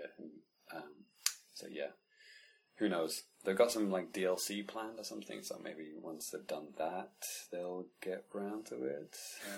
Actually, you know, I was really wanting to play this today, but by the time I went around to the booth, there was like a 50 minute wait. Well, first they broke down 20. I was like, yeah, cool. But I was like, wait, they're right at the board. Maybe they're going to like take time off, but then they put more time on. I was like, how can that jump from like 20 to 40? I don't Did know. they have that like in the Capcom, uh, like the uh, media booth? You could play that without it waiting. Oh my god. I played it in an air-conditioned room with like you know three people in there. You mean the hotel? yeah, What the? Oh. Danny fail. Anyway, um, Stupid Monster Hunter grabbing my attention There just sitting on the table. they also had Okami HD I saw that. with uh, move move support. Looks good. Good. And uh, so Namco Bandai. So this was uh, bits of a surprise actually, because in Famicast uh, fi 15, we said we read out the list of um, you know systems that are going to be at TGS, and I think I said we would we you would have 0 as would we. But it turns out then they sent out this press release that there was actually going to be two uh, games at the show. Um, they were going to show Tekken Tag and Tank Tank Tank.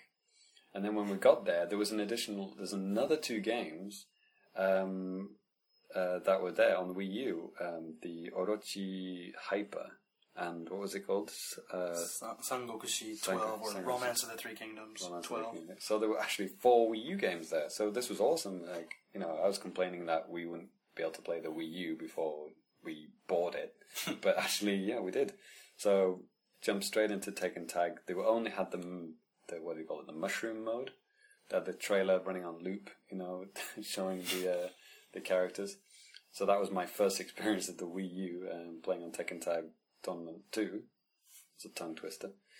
Um, so yeah, I could see all the you know the Mario, Luigi, Bowser, Peach, Zelda costumes, Zero Suit, Samus as well, and they had a sheet telling you which characters did have the Mario costumes because not for every not for every character.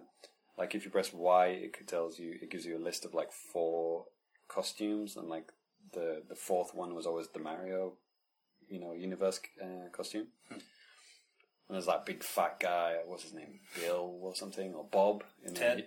I think it's Bob, and he's wearing the you know big Mario suit, and he's got like a little fake Mario nose, nose Yeah. planked on top of it and stuff.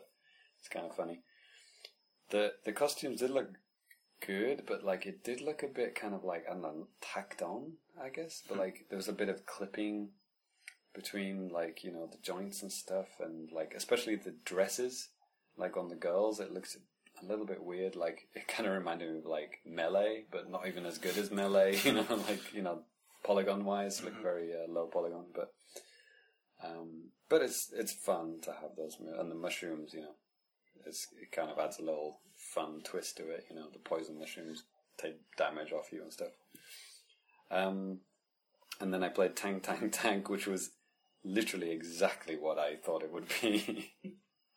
I mean, honest to God, this game is a pile of shit. I swear to God. Like, seriously. Like, all you can do is move forward and back, and left and right, and, and you use one button, A. Like, even on the gamepad, every button, L, R, A, B, X, Y, everything does the same It's thing. because there's not Fire. enough buttons on it, man. Yeah. Jesus Christ. And it's not like they have a touchscreen on that or anything. Oh, man, don't get me started. And it it does look like an N64 game. Come on. Maybe an an, an, an expansion pack N64 game, but still. I'm glad you made that distinction. There. Yeah, yeah. Extra four megabytes make all the difference. awesome. But um, God, yeah. I mean, Dan said he had fun with this, but like, geez, all all I was doing was just holding down one button, and there was like there was like three power ups. You know, a cannon and a machine gun and a rocket, and a, it was just so simple. I mean, it does look like an arcade game. Sounds Plays compelling. Yeah. if it's any more than five dollars, this is a rip off. Yeah. But um, yeah, I played it on the gamepad, so that was that was cool. I Only guess. on the gamepad? Not on the Yeah, screen. no, the the the booth babe that I was playing it with, she had the whole TV to herself, and I was like craned over the gamepad like an idiot, um, playing on it, squinting. But no, no, it's uh, it's a beautiful screen. I, I do like it. Awesome. Uh, but not it. Nothing looks good. good. Tank, tank, tank, can not look good on anything. So Except for Um, on the Super Nintendo. yeah, that would look awesome. Super FX chip for the win. And Namco Bandai did have a very awesome game though, and that was Project Cross Zone, or not X Zone, as most people might think it would be called. For some reason, in Japanese, X is pronounced cross. Um, Except for when they're hopefully studying English. yeah. so yeah, Cross Zone. Yeah, Danny, you like this game, right? This- Yeah, it was really cool. It was really I cool. liked it too. A lot of fun. I'm not really a strategy guy, but Yeah. Yeah, me too. I mean, I honestly I haven't really played any RTS type of games in ages. But what's really cool about this, it's it's a really good mix of you know you have these RTS elements, you have all of these different characters from different games and stuff like that on the screen, and you're at least in the demo, I'm pretty sure yours yours is probably the same. There's like Yeah. zombies and ghouls. You're like in a graveyard, Yeah. and you know I'm trying to remember some of the teams. Um, Chris and Claire from oh, I wasn't in a graveyard. Oh, I was in like a town. Okay, well, I was in a graveyard. Okay. um, but you know, then like Mega Man, um, Bass, maybe. um, you know, just a bunch of like you know a really good variety of characters that were on your team. Um, I think Dante too was one of the characters I got to play as. I had I had Ryu and Ken. oh, really had, cool. Um, Jill Valentine and Chris Redfield, That's yeah. and loads of anime-looking guys that I had no idea who they were. Seriously. Yeah, I, I kind of had a couple of those too. But um, yeah, I, I thought you know, like I said, it's the RTS stuff. That's pretty you know straightforward. You have any idea what an RTS kind of game is, it's not that hard to figure out.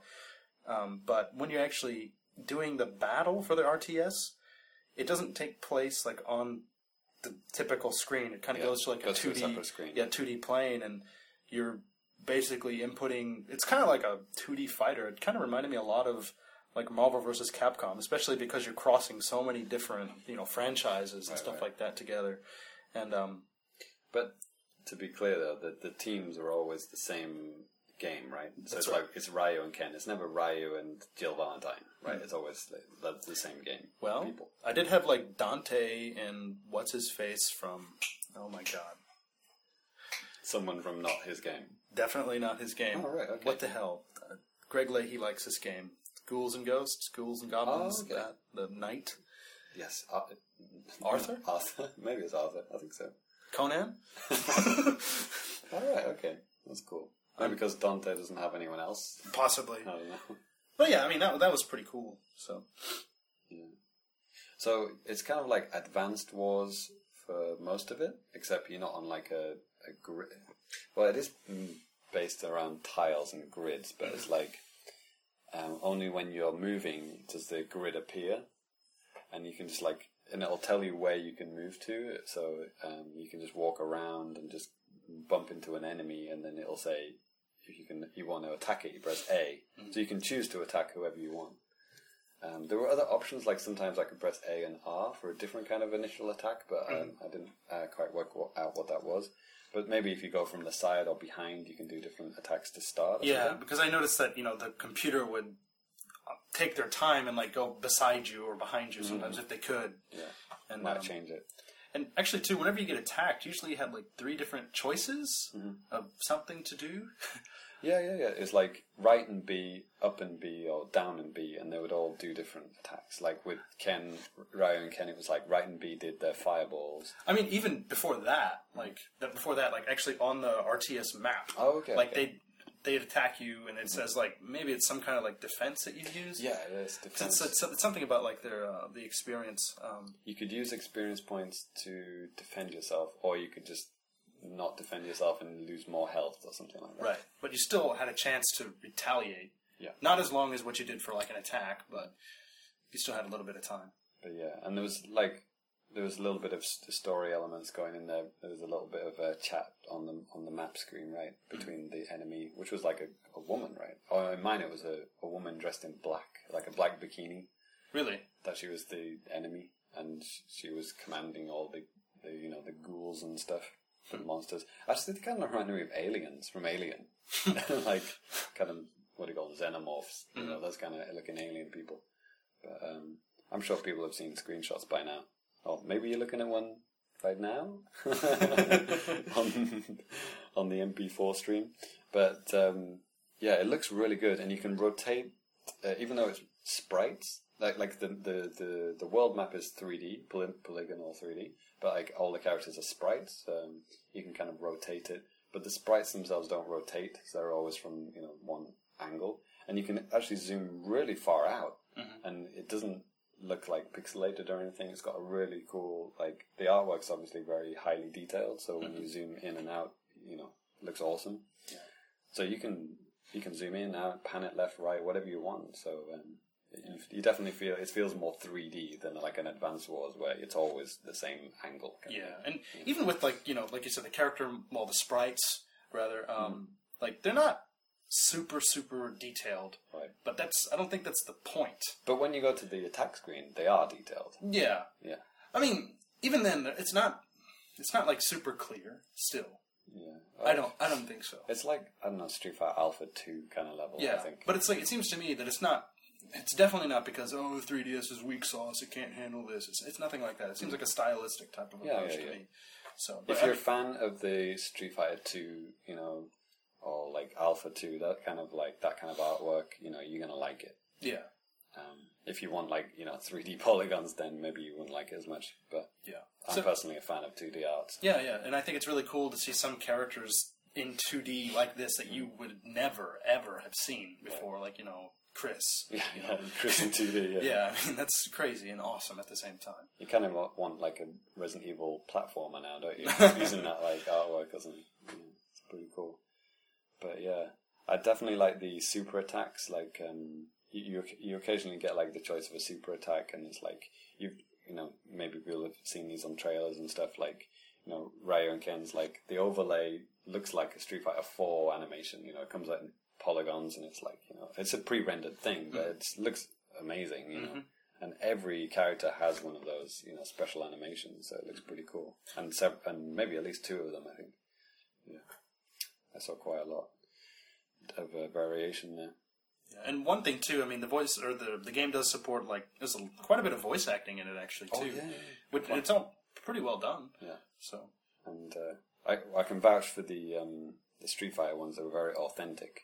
But um, Jill, I don't know what Jill Valentine's supposed to sound like in Japanese. I guess she was the the same actress, but I I couldn't tell you.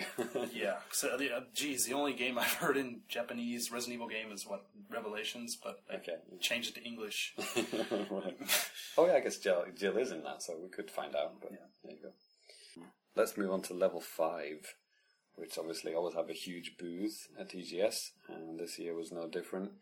So um, one of the games that they were highlighting a lot was this Fantasy Life. Actually, their booth was surrounded by Fantasy Life posters and stuff. There were so many demo units for Fantasy Life. I mean, I think DVD they were giving out. Yeah. With the trailers on had Fantasy Life all over it. And it's like, yeah, they're really pushing it. Yeah, so I mean- Mm-hmm. I, I didn't play this. This is one one of the few level five games I didn't play. So, so what what kind of game is it? It's kind of like an action RPG kind of thing, action RPG, kind of um, like Zelda, but like more customization. It seemed like, um, like at the beginning of the demo, you get to choose, basically create your character, choose boy or girl, uh, do. Zelda as in Phantom Hourglass Zelda? Or? I mean, no Zelda like no, like a traditional like you know Okay. action Zelda game. Okay. in that you know but then like i said with some different elements and stuff too but like i said you get to basically create your character um, you know choosing different faces and you can make him fat or skinny or whatever. I made my guy fat just because his belly was like sticking out of the bottom of his shirt a little bit or something. So but uh, then like after you do all that then there's you know that you, you talk about a lot of different stuff with this, these guys and you choose kind of like what like factions you want to be and like what kind of class type of thing you want to be. Like you could pick like nothing, but I just picked like some kind of knight of some city in this uh, kingdom. And um, what's cool because then like after you meet like your master kind of guy, he like gives you some armor and stuff and like a sword, and he's like, "Hey man, I have a quest for you. I want you to go like basically beat these bad guys up." And so you get to, and then he gives you like basically a person to run with you, like a partner, some girl who's maybe trying to be somebody, kind of like what your guy is. It's just a, you know trying to create a life in this fantasy world, hence fantasy life, I guess. But um, actually, it's kind of funny. I mean, it's it's really colorful and it's really cute. Um, when I was on my way to fight like these bad guys, like going through like this forest, there were these sheep just walking around, and I just went up and just started attacking them. As you do. Yeah, we, yeah, as you do. With A, and just like beat the crap out of them, and it's just I don't know. It felt Did you get meat from it or something? you you can get like potions, items, and stuff like that. Um, but that yeah, that was pretty good. And Is it at all Animal Crossing like at all? Is there any, Yes. any of that elements it? there are quite a few kind of Animal Crossing Okay. elements. Like for example, there was an apple tree, and I was like, I'm gonna go shake this thing. And yeah, it's the same as Animal Crossing. You just go up to it, press A, falls all the way down. So Zelda meets Animal Crossing. Yeah, because then there's also fishing in there too, and it's really similar to um, Animal Crossing. Maybe a, a tad bit more advanced, but not much more. Um, I snapped my line trying to catch a damn fish, but you know, hey, whatever. Animal Crossing's getting everything. It's Yeah. like Tomodachi Collection's got Yeah. fishing and stuff in there, right? Yes, I mean this is kind of like Animal Crossing meets like a fantasy, well, a fantasy world. Animal Crossing is a fantasy world, right? I mean, you know, like a, some kind of a fantasy setting with like knights and stuff like that. So I don't know. What I, what I played is really good. I really enjoyed it. Cool. So let's move on to a big one. Um, oh, you want to talk about that first? It's a big one. Rather than Layton? Okay, go ahead. So James, this is James. No, I'm just kidding. This isn't James's new favorite game. Maybe it would be. So you know there are uh, quite a bit of Inazuma Eleven stuff at the show this year, and there are two playable demos. And actually, one that I played that I, I really enjoyed is uh, Inazuma Eleven uh, Strikers 2013 on the Wii. And one thing that when I first started, you know, going after the demo, I asked the guy. I was like, because he gave me the you know classic controller Pro. And I was like, "Is this the only way to play? Can we can we play with the nunchuck and you know controller?" no. And well, he said, "No, just play with this." I don't know if he thought I was trying to say, "Can I?" or "Is it?" I don't know. 'Cause It's so loud and Yeah. you know it's kind of hard to communicate, even English, Japanese, whatever. but um, I'm getting deja vu from like, was it last year? The, the first version of this was out there. Yeah, that's right. And I don't know. I you know I didn't. I I'm not really sold on the idea of like anime soccer, to be perfectly honest. But what what I did like about this is there was a really there were quite a bit of uh, like I guess kind of like simulation elements that you would maybe find in some kind of like a traditional soccer game.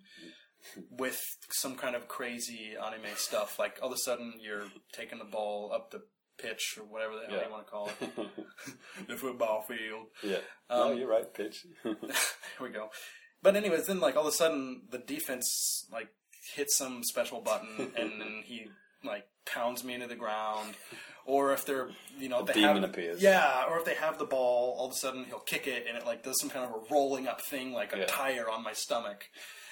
knocks my guy's ass out of the way, and it was just ridiculous. And the, the game, the game I played ended up like zero to zero tie. Um, but I, I was getting a little bit better as I you know played through. It was actually quite a bit of fun, and uh, Danny, Danny, of course, meant to say nil nil draw. that's exactly what I did say. um, but yeah, it was enjoyable. If I can get this game for free, I'd play it. But I mean, God, it's, So that's Strikers 2013, which I think That's right. is it the second or third Wii game? there might be a couple. More I know than there's that, yeah. one in Europe. They released like maybe the first one in Europe, Hmm. but this yeah, this is like maybe the third one. I think it's the third one. Yeah, and I played the original one, which um, I remember getting bored of because it was just too easy. You could just like hit the win button every minute. I was beating the computer like twenty to nothing. So um, you you played another Inazuma game. Yeah, actually, on the 3DS, there's uh, Inazuma 11 Go 2, and it's like Stono or Chrono Stone. something Yeah, like that's that. weird. It's it's not what you think. It's like Mide and something else weird. It's two Japanese words anyway. It's not Yeah. simple and simple like dark and light. Yeah, I mean, because like the previous like Inazuma Eleven Go, they came out last December. It's like yeah, Ancient Otaku toka, and like Yeah. some other Oh, Minoru sh- just Shining or something. yeah, Minoru just Yeah. told us in the previous Yeah, it's like bit, ancient, right? dark, and shining. Yeah, you'll Yeah. hear that and be like, yeah, exactly. but um, this new one, there, I I don't recall the two names off the top of my head, but you know, it's the same type of thing. It's kind of you know Yeah, pulling the Pokemon, versions, yeah. you know, doing like that, and um, Or Mega Man. They did the Or- same thing. there you go. Sometimes three versions. Christ. But um, Jesus, man, Th- this game is weird. First of all, you're it's like this medieval kind of setting for a soccer game. so it's different from the anime? Because I don't think I anime have is. no idea. I mean, do they, do they in anime if they have some kind of a segments where they're in medieval times wearing armor and carrying swords, and then like basically what Time travel? maybe I don't know. It, I kind of saw that and I was thinking, what? I just wanted to play soccer, sorry, football, whatever you want to call it.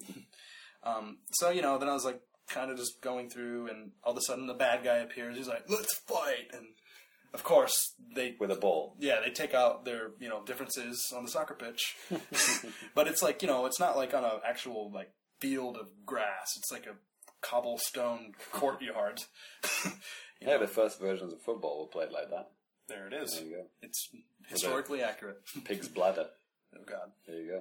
Pigskin. But they were using just a real soccer ball. Not authentic and Nope. medieval. Shocking. But yeah, I thought the controls for this were absolutely terrible.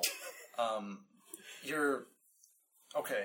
I, I was like touchscreen? it, using the touchscreen. I was I was assuming because you know after playing and being surprised by the you know the Wii version, where it's a lot of fun. It was played just kind of like a you know traditional kind of soccer game. But this is just weird. Like you're using the touchscreen, guiding where your characters are going to go, and then once they get there, then you like let's say you cross and you basically bump into somebody. It gives you like a couple of different choices, and usually if it's somebody who's coming at you, like if you're on defense and somebody's coming at you, it gives you the choice to either dive to the left or to the right to try to stop them and steal the ball. So it's like a them. quick time event. kind of, but I mean, you could take all the time you want. Uh, um, and then sometimes you have like a special move that you can do, um, depending on maybe your character or whatever. And I don't know. And I think I ended up losing like three 0 and then I was like, I hate this game. I don't know. so it's like a strategy game? It, it's that's what it almost like plays like a, almost plays like a strategy game, but that's moving like in real time as opposed Okay. to like you know taking turns. And it's weird. It's so you just have encounters. yeah, you actually have encounters, It's like a JRPG Kind of on the pitch. and it's I, I just didn't like it at all. I, I have never played any of the DS or 3DS games, so I have no idea if they're like this too. If they are, I would really suggest making a change.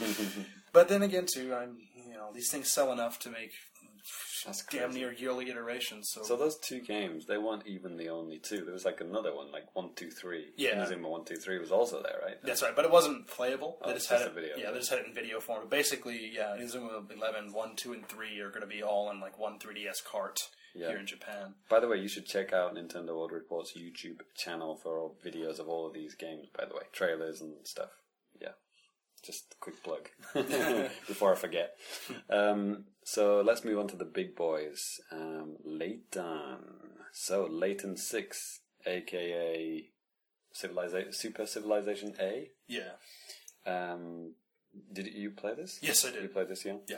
So yeah, they had a very lengthy uh, demo. Actually, I had a nice like long playtime with this, so maybe it just wasn't busy when I was No, there. actually, when I went there too, because um, the other game we're going to talk about here after this, it was extremely busy. Yeah. And I, you know, not not busy. Well, I mean, I Busy, waited like uh, fif- ten or fifteen minutes, but for this one, I just got to just go right there, and there were several empty game stations, and you know, it said, yeah, this is a ten minute demo, but I was there for at least fifteen or twenty minutes. God. Thankfully. If if anyone went on Saturday and Sunday, they're going to be so pissed with us, right? Because they're going to be waiting hours for these games. We only had to wait ten minutes. you know, Yeah, big and then, deal. hey, and then even if okay, because I'm going tomorrow on a public day, I'll just flash out my badge and hope it gets me some kind of clout. Crush kids' souls. I love you for that. So, um, um, I, I don't think I managed to complete this. I got like, but uh, anyway, let before we talk about that, let's the controls. You you said it's exactly the same as Layton Five, the the one that hasn't or almost is out in the West. That's right. Not quite. I mean, um, 3DS one. honestly, I haven't really played any of the previous Layton games, so I have no. No, I've played one of the original DS ones, um, the Pandora's Box, and yeah, it's very nice. The 3D, because obviously you can't touch the 3D screen, so they've had to, you know, think of a way around it. So you you move you pan with the touch screen, and it you know manipulates the 3D screen. It's a little bit weird. It's kind of like you know you're touching somewhere to you know affect a completely different area. I mean, you know, other games. You do get this. used to it. Yeah, other games do this too. I mean, Theatrhythm does that. yeah, yeah. yeah. Well, Theatrhythm also had to do it, right? You know, Yeah. It's another workaround. you know, Exactly. Thing, but um, but I guess you do get used to it. And um, so you're, you're moving the the uh, looking glass around, and you're touching, getting coins, and talking to people and stuff, right? Yeah, and basically helping people out, kind of like Layton. If you read like some of the impressions on the site, like maybe we have a little bit more detail about maybe what exactly you're doing. But So me and Danny, we, we were talking about this um, before recording, like.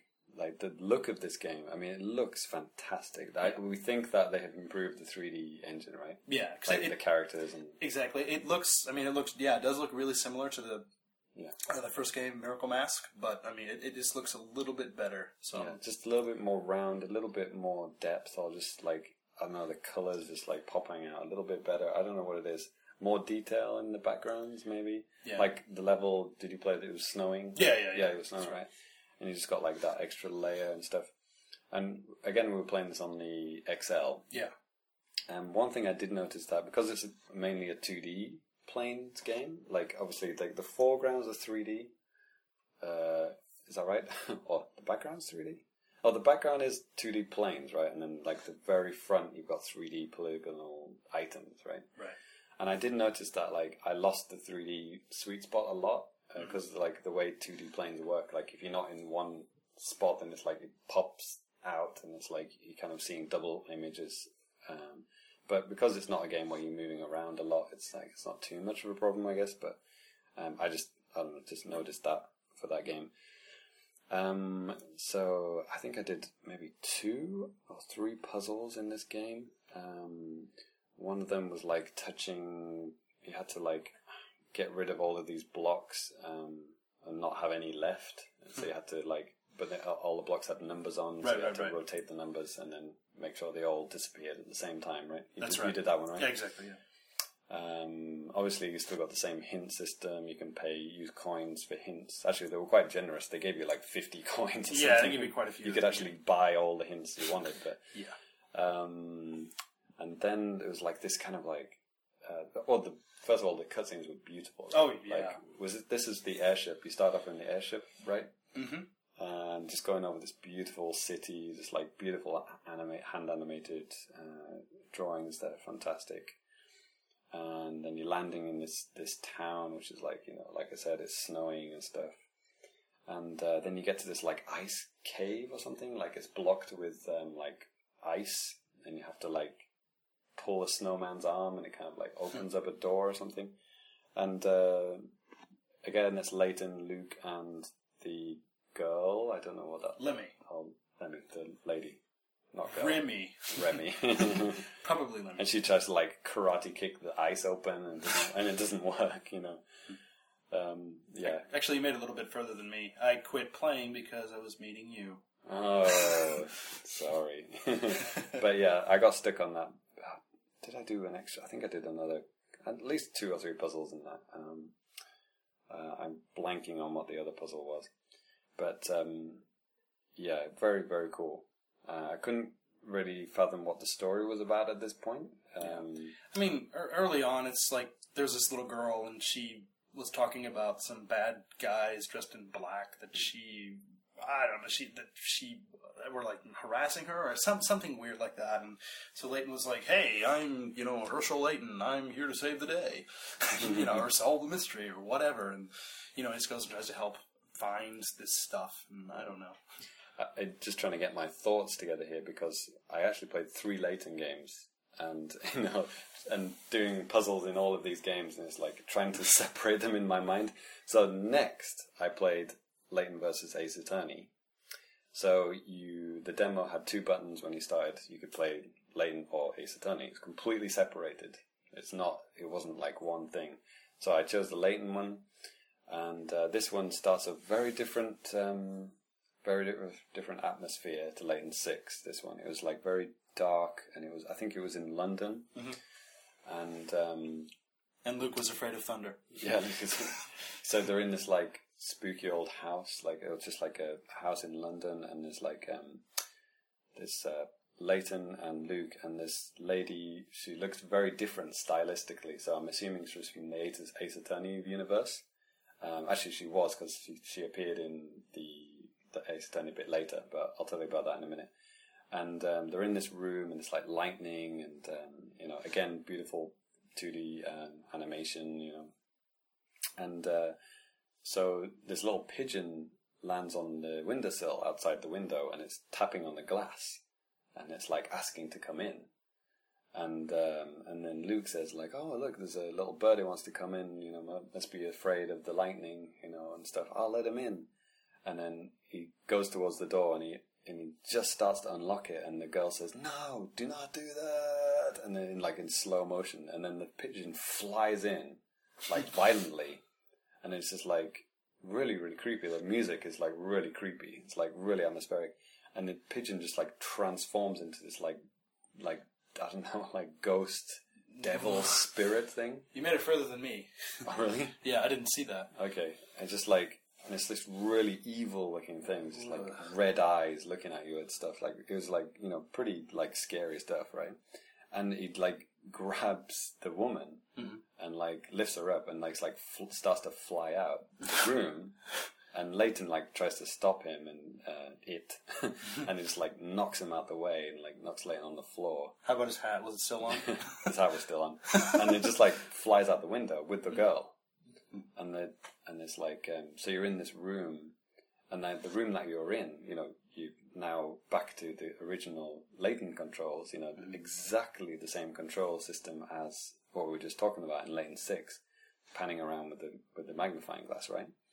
And even the touchscreen looks exactly the same. The inventory is exactly the same. It's like literally lifted. So obviously the teams are working, you know, side by side on this. And you can look around the room looking for hints. And uh, I picked up a few things, got a few coins as well. Um, and then uh, you move on to another screen, and you uh, there's another cutscene, and you're going towards the Tower Bridge uh, in London. You know the the bridge that opens, and uh, you let me get this right. So you you find this like secret uh, entrance by like touching the wall, and you go inside, and you're going down these steps. It's really dark, and then you find the girl. She's like tied up with her like ha- arms behind her back, Kinky. and the puzzle involves like cutting the rope on her behind her back, right? So you have to like you know choose which is the right way to cut it open, right? And you and then she wakes up, and uh, then there's like a bit of talk, and then you see this this ghost thing in the background, uh, like in the dark, you know, its eyes lit up again and stuff. And uh, yeah, and that was the end of the demo. And then Ley- Layton came up and bowed, and he said, "Thank you for playing the game," and said, "Look, you know, look forward to it in the future." and uh, I actually had more time to go back to the title screen and choose the Ace Attorney bit. You know, w- with the Layton one, did mm-hmm. you like? I played a puzzle with like these two witches. Did Yeah, you? yeah, Okay. yeah, yeah. I just didn't beat that. Oh, okay, okay. right, yeah, that was quite tricky. Yeah. So, Yeah, I don't know. What was that related to? Was that related? They were to- telling a story about some Oh, witches. just a story. I, I don't know. Maybe it was Layton saying something to Luke, or Luke saying something Yeah. to her. I, I- I really don't remember off the top of my head. But um, yeah, basically you have these two different color witches. One was white, one was black. Yes. Yeah. Each one has to basically you're trying to get them back to their own castle. Like you know, the white witch goes to the white castle, the black witch goes to the black castle. But they have like a I don't know what you can call it. It's kind of like a grid, but Well, it's it's a traditional Japanese game. Yeah, It's- yeah. There's even in, in Mario, uh, Mario, New Super Mario Bros. yeah, right? exactly. There's a there's a mini game where you have to draw lines, and then Mario's face goes around it, and you get the star. Yeah, it's, it's yeah, it's exactly, exactly like this. game, yeah. But you're just trying to direct these two witches' faces to these castles, and It's pretty crazy. yeah. But you could only like select like these different colors. You don't draw it yourself. The lines are Yes. already there, and you're just trying. You're just trying to decide. You're turning on and off the green ones or the pink ones. Yeah, there's different color ones Yeah. in there. Yeah. Yeah. so it is tricky. Yeah, it was tricky. Um, oh, so it got interesting right after that puzzle. So it's a shame you didn't see it. There. Yeah, you can try again tomorrow. Um, Spend more money on hints. yeah, yeah. So Ace Attorney, the Ace Attorney section started off. It was like completely different. So obviously, I'd just been spooked out by that, you know, creepy thing. You got the headphones on, so you get the full, you know, sound experience. And then, like Ace Attorney is much, um, it's quite different. Obviously, the art style is different. It's still polygons, but like you know, they've still got the two D animated uh, cutscenes. And this one, you start off. Um, I think it's in like a museum. It's like a dark, dark museum, and there's this like uh, security guard, you know, walking down this uh, hall in the, in the museum, and he and he hears some like um, some kind of fight happening, and he opens the door, and he sees this girl battering this other girl with a pipe. And she and he sees in slow motion, and she like lands on the ground, and the and the girl looks kind of shocked that she's done it. Like it's kind of weird, like she she did it herself, but like she's like she doesn't know why she's done it, kind of thing.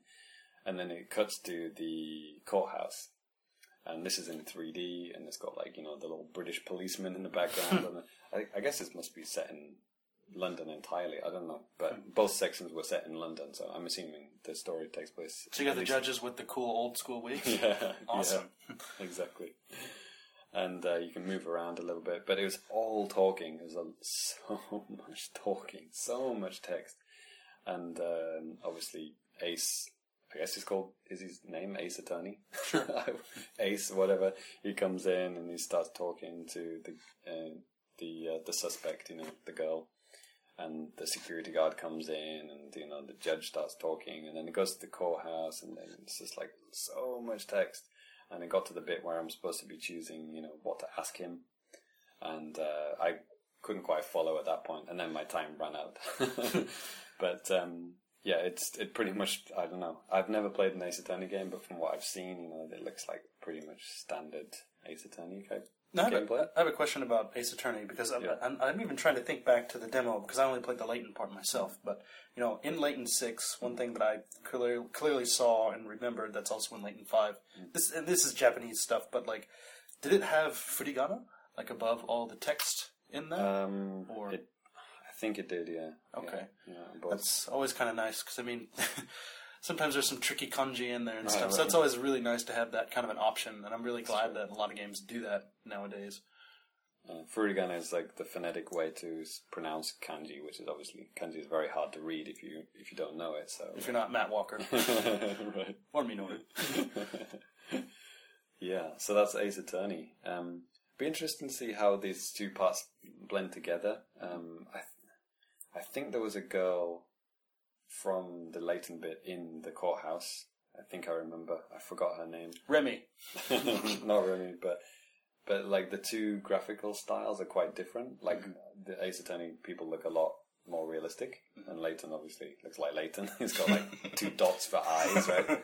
Unless you're Luke Yeah. or Lemmy. So, Remy. um, so there you go. Be interesting to see if the stories, you know, meld, you know, together. The trailer shows Layton and Ace in the same room at one point, so they must hmm. have to, you know, cross paths at one point. And one thing too, I mean, both of us at this point in time, we haven't played Ace Attorney Five, so I mean, Yeah. but you know, like James said, I mean, you can obvious, you can see obvious things that are essentially just lifted right out of. Like, not, I'm not saying that's bad, but I'm just saying you can just see that, and it's cool to see it that stuff, colla- you know, collaborated together and to make some kind of a final product. The other thing I'll talk about very quickly, it's because it's an iOS game, but Layton Brothers. Um, so Layton Brothers doesn't actually star Professor Layton, but I don't know, two guys. I mean, they look nothing like Professor Layton, but Mario and Luigi. I guess they're twins. But they look, uh, you know, they wear different clothes, but they're twins. But whatever. Should they wear the same clothes, like the same shirt at the same Yeah, yeah. time? Like literally, Always. I mean, it's one shirt and two guys. So um, yeah, it's very graphically different. It's like you know flash based. You know, there's no no polygons. You know, well, most of it anyway. I played it on iPad, a brand new iPad. You could choose iPad or iPhone. I chose iPad, obviously. it looks looks very nice, very clear, very cool. Um, but then you kind of go into these kind of like I don't know scene investigation uh, parts, and you can kind of move the camera around. You know, with two fingers dragging on the screen, you can spin the uh, scene around, and you can zoom in and uh, find clues and stuff. And then at the end, you have to decide who is the culprit.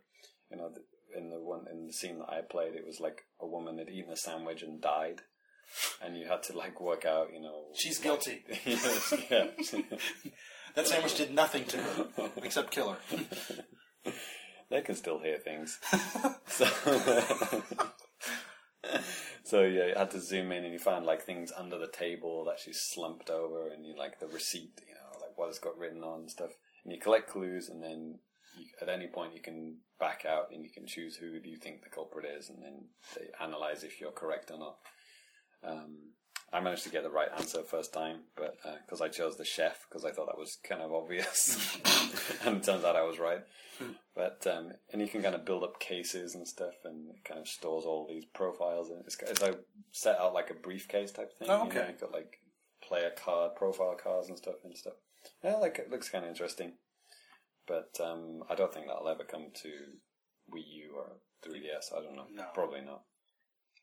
Hell, well, Well, you need it- double touch. You need dual touch for for a start. So Yeah, well, I wonder if it even come out of Japan. You know, yeah, good point. Yeah, it's, it's it was completely in, in Japanese. Yeah, Japanese language, uh, Japanese voice, Japanese text. So there you go. I think that covers everything. Yeah. Yeah. So yeah, as of the first two days, the business days of TGS, that's Mm-hmm. all that we've played. So um, we'll c- come back for a little final segment, and uh, Danny can update us with anything else he played on the public days, if you managed to play anything. and uh, then we'll uh, end the show in the next segment. This is already quite a long podcast, so thank Yeah. you for sticking around. But there's a little bit more to come.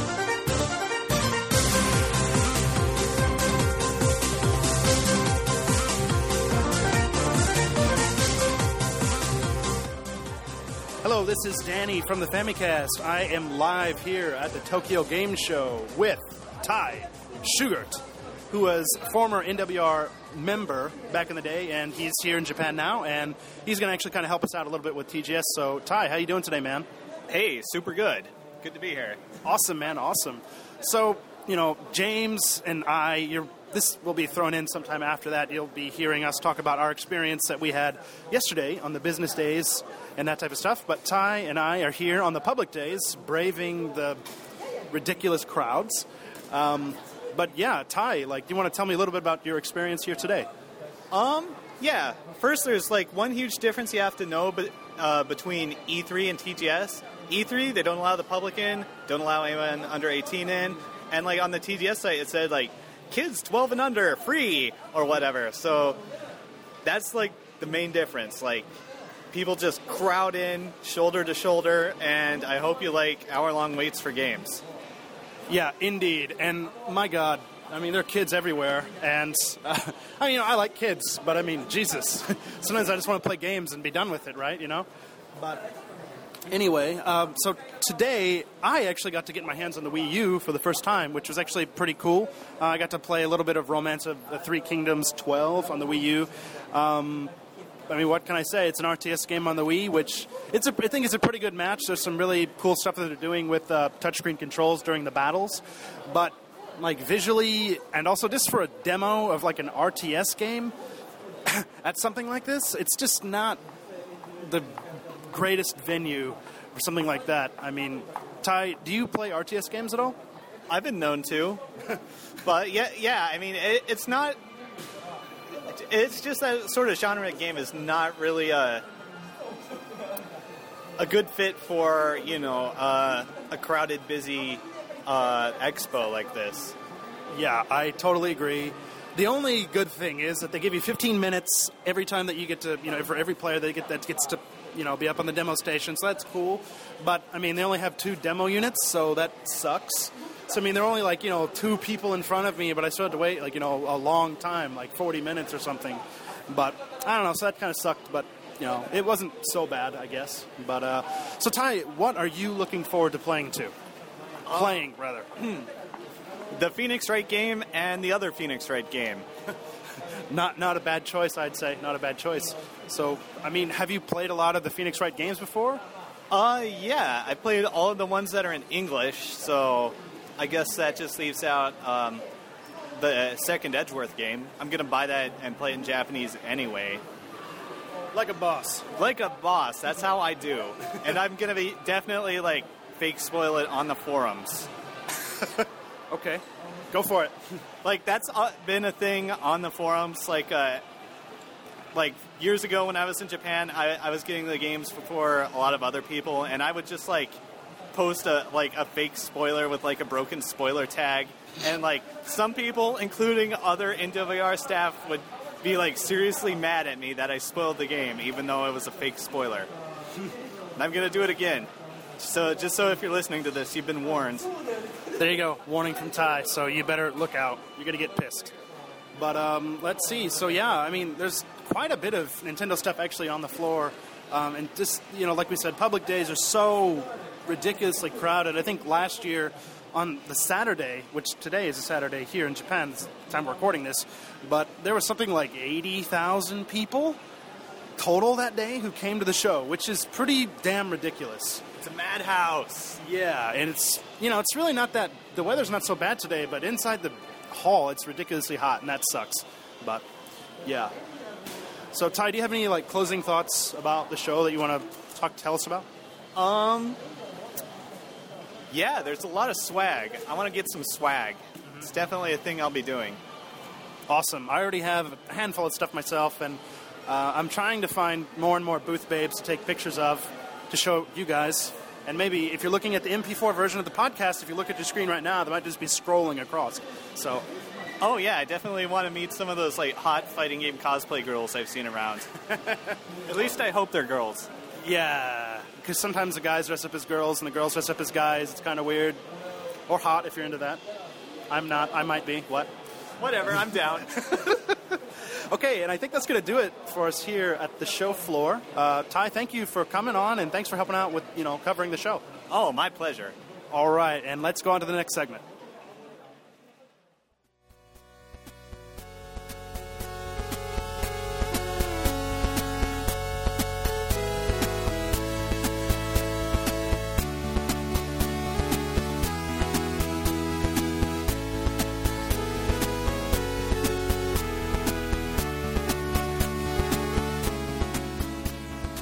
Okay, so we are now on the final segment of this epic Famicast. Uh, we are joined by Ty and Danny, Hi there. What's good? and we have brought Daan Koopman back. Hello. Yes, so this in final segment, we're just going to wrap things up. Um, we're pretty much done with the show now, right? Uh, Danny, you've done a couple of days, I've done a couple of days, and uh, Ty, you're going to go tomorrow, is that right? Yeah, I was there today. I didn't play anything, but I bought a lot of swag, and I'm gonna go back tomorrow. That's that's very unfortunate. Coming all the way and uh, not playing anything. You've No, got to play I, at least one. I'm gonna thing. play tomorrow. Yeah, just get up at five. Yeah, Lana from Monster Hunter. It's going to be not We worth still it. haven't played Monster Hunter 4. You know that's going to piss a lot of people off. But you know, Ty, you know that's your you're job do. tomorrow. man, RPGs are for girls. But hey, it's not technically an RPG. It's like an action monster hunting adventure. Okay, whatever, dude. That's the genre. It's like totally like real life or something. I think so. Anyway, so um, by now, hopefully, you guys listening, you've read uh, some impressions on the site. You know that's going up as we speak. Uh, seen the screenshots, read about the games and stuff, and um, yeah, please enjoy all of that.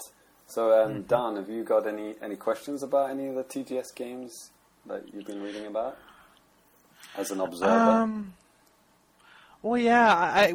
I hmm. I just really want to know how how the experience of like Professor Layton and Phoenix Wright comes together in one game.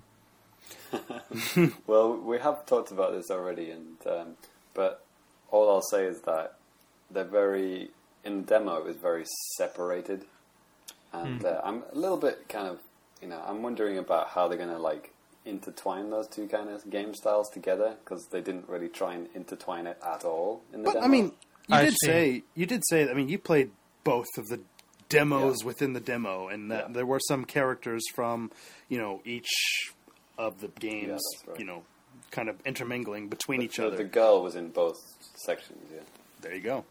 That's how they do it. That girl. that girl.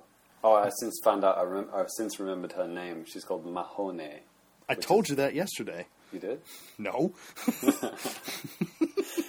which is um, you know a play on Maho, you know, witch.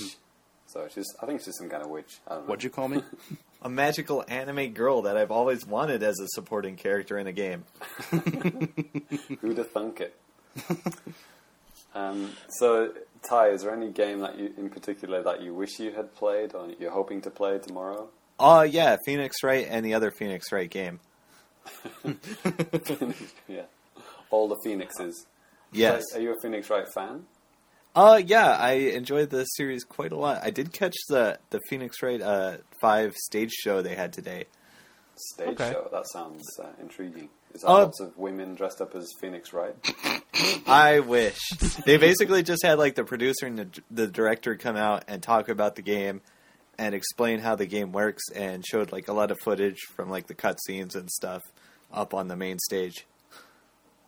It looks good in 3D. Um, all the, the characters are now in like like polygons, right? They're not. Yeah, and uh, like uh, they showed like the an investigation scene where you poke around a room, you find the bomb, you find the sketchy guy behind the door, and uh, it, it got a good crowd reaction. Hmm. Do, do you feel quickly at home? Because I can feel like the art style is very different from the Nintendo DS and GBA games. Um, I, I didn't think it was that different. Like you know, you know, like I, the character, like Phoenix, even had like all the same expressions and stuff that he had before. Yeah. Okay. So I mean, I don't know. It kind of felt the same to me, just you know, in 3D. Hmm. Was we you've gone through the same thing with Layton, right, Danny? Like, Y- yeah. obviously Layton's always been in 2D, and then that's 3DS. You know, they made him out of polygons and stuff. It still looks like Leighton. It's just Yeah, there's exactly. a, It's there's, just a, there's a little bit of a kind of you know, you get used to it kind of thing. But, that's right. but yeah, I think the the two 3DS games look really good. I think. I think so too. Yeah. So, all- so did anyone? So all three of them are pretty interesting. So the the the crossover and the two separate games. Well, we Yeah, haven't Well, we haven't played. played the Ace Attorney separate one. Ah, oh, okay. That's but Ty is going to kill people and make sure that he gets through that line. Yeah. Well, I'm I'm looking forward to hearing about it. Um, all three really interest me. Um, then you told me you played Tekken on Wii U. No, actually, I did, I did get to play Wii U I did. today. Yes, Okay. James did get to, got to play Tekken. Uh, yeah, we played that. Yeah, we talked about that already. If there's any, is there anything you particularly want to know about it? There's not I, I really want to we know. can I say want to about know how how the gameplay feels on playing it with like the gamepad. it. Actually, one thing I didn't say in the last segment was um, I saw lots of people doing the kind of the claw on the gamepad. You know what I mean? Like, um, I know what you mean. yeah, you, But- you Like yeah, listeners uh, should know that. so many Ty, Tekken players just like just play like that um because the game requires you to hit like a lot of opposing pairs of buttons like i guess on the playstation one it would be like square and circle or you know triangle and x together it, it's a Yeah, pain in the ass to hit on the thumb But you know, it, it's way easier to do that, and you don't. You only need those four buttons. You don't need the shoulder buttons. So it's a really common thing to see. So the the thing that I noticed about you know the Japanese guys playing the Tekken demo was that you know they were in this kind of like arcade stance. You know what I mean? They were like gripping it, you know, like an arcade board kind of thing. I believe it. Um, Yeah, They, they weren't using the stick, of course, because that would be crazy. Right. But um, yeah, I don't, I don't actually even think you can even use the stick. I think you can only use the D-pad. Hmm. I, if I remember if I right. get a chance, I'll I- try it out. I, And, I um, think you should be able to use the D-pad though. Hmm. No, I was saying you can only use the D-pad in the demo. Okay, Like, only use the D-pad. Okay. Hmm. And uh, another thing I forgot to mention is, um, like uh, the the 3DS version of Street Fighter 4, they've got all the um, pre-programmed um, combos on the touchscreen, so you can just press it and then it does something, you know, amazing. Yeah, yeah. doing any having any skill at all, which was good. Like me. Yeah, me too. Yeah, So did that also in uh, in Tekken Wii U. yeah, that's yeah, exactly. Okay, yeah, It's but they did it also in Tekken 3D Prime Edition, where there it didn't really feel like I didn't feel like using it because Tekken is pretty easy to understand. So I don't really see my using that that large scale of options there on the touchscreen. I could rather use the buttons instead. It did make it look like a giant um, DS game, though. Because like the combos, were, it was like there were only like four combos on the screen. It was kind of like you know Tekken, the you know the disabled man's edition. Just like mash it with your fist. I'm I'm pretty much looking. I'm the only reason why I'm picking it up at launch day is that I can play Tekken on the gamepad. Yeah, that's true. Yeah, Yeah, because um, all the fr- I played a little bit of the PlayStation 3 version at a friend's house, and I think it's really interesting. But just having that on a controller without having a console, without having a console active, is like that intrigues me. I want to play this in my bed all the time. yeah. I wonder if you can play like two player, you know, one guy on the screen and one guy on the gamepad. I guess it makes sense, I. I guess that makes sense. Yeah, I don't know. Here's what they do. You know, since there's two analog sticks, Oh no! turn it Oh, sideways. God, no. Yeah, you show the gamepad. You're looking at it like from the side, and no, There's only would- one game to ever do that properly, and that's Micro Machines. Hmm. I don't know if you guys ever played that. I but don't- that's- well, did you guys know? Uh, Super Puzzle Fighter 2 on Game Boy Advance. You could play two players on one Game Boy Advance. Oh, Oh yeah, that's correct. Yeah, so if you want to step see the directly into the Thunderdome there and and yeah, get you can do. mm. way sorry. too cl- way too close into someone's personal space, you can play versus on Puzzle Fighter on Game Boy Advance. sounds sexy. Yeah, dude. And you can also do it with some of the WarioWare games. Oh yeah. So on a Game Boy Advance, like an original Game Boy Advance, so you're both just blindly mashing at buttons. Neither of you Yeah, know dude. what the hell you're doing because it's just a Oh, yeah. screen to you. Mhm. Awesome. Um, so, Danny, did you play anything today? Yeah, I, I played one game today.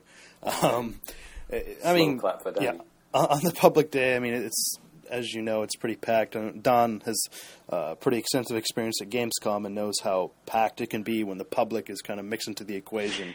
Yeah. Yeah, I, I remember last year I saw some like official numbers. Like I think on the Saturday there was something like eighty six thousand people who were at least registered or whatever, checked in or something. I mean, that's like you know a population of like a whole city in like one, well, a couple of different halls. It's freaking crazy, but I don't know. I, I today I did try to use my power of the press to uh, kind of get into some. I I wanted to play Wii U stuff because you know, as we kind of reported on and talked about, you know, just the previous segment that you listen, listened to, uh, there were four different Wii U games at the show, and James got to play two of them. And uh, the Tecmo Koei stuff is kind of a lot of stuff that people in the West didn't get to play. There's Actually, Danny, can I just correct you? Do it. James chose to only play two of them.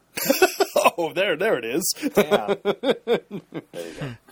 Go there ahead. it is. Okay. Um, I'm trying to think about the naming about this one because, like, in Japan, it's completely different than what it is in the West. Like, even the numbers, like, it's. Uh, let me think. The U.S. name, it's Warriors Orochi 2 Hyper. But in Japan, it's like Muso Orochi 3 Hyper. I mean, it's it's a total mind fuck, and you're like, is this the same game? And I'm pretty sure it is. Sounds like Monster World type uh, numbering there. Yeah. So at, at any rate, I, I didn't get a chance to play that because for whatever reason, like the line was just completely full of like six people, but it was closed.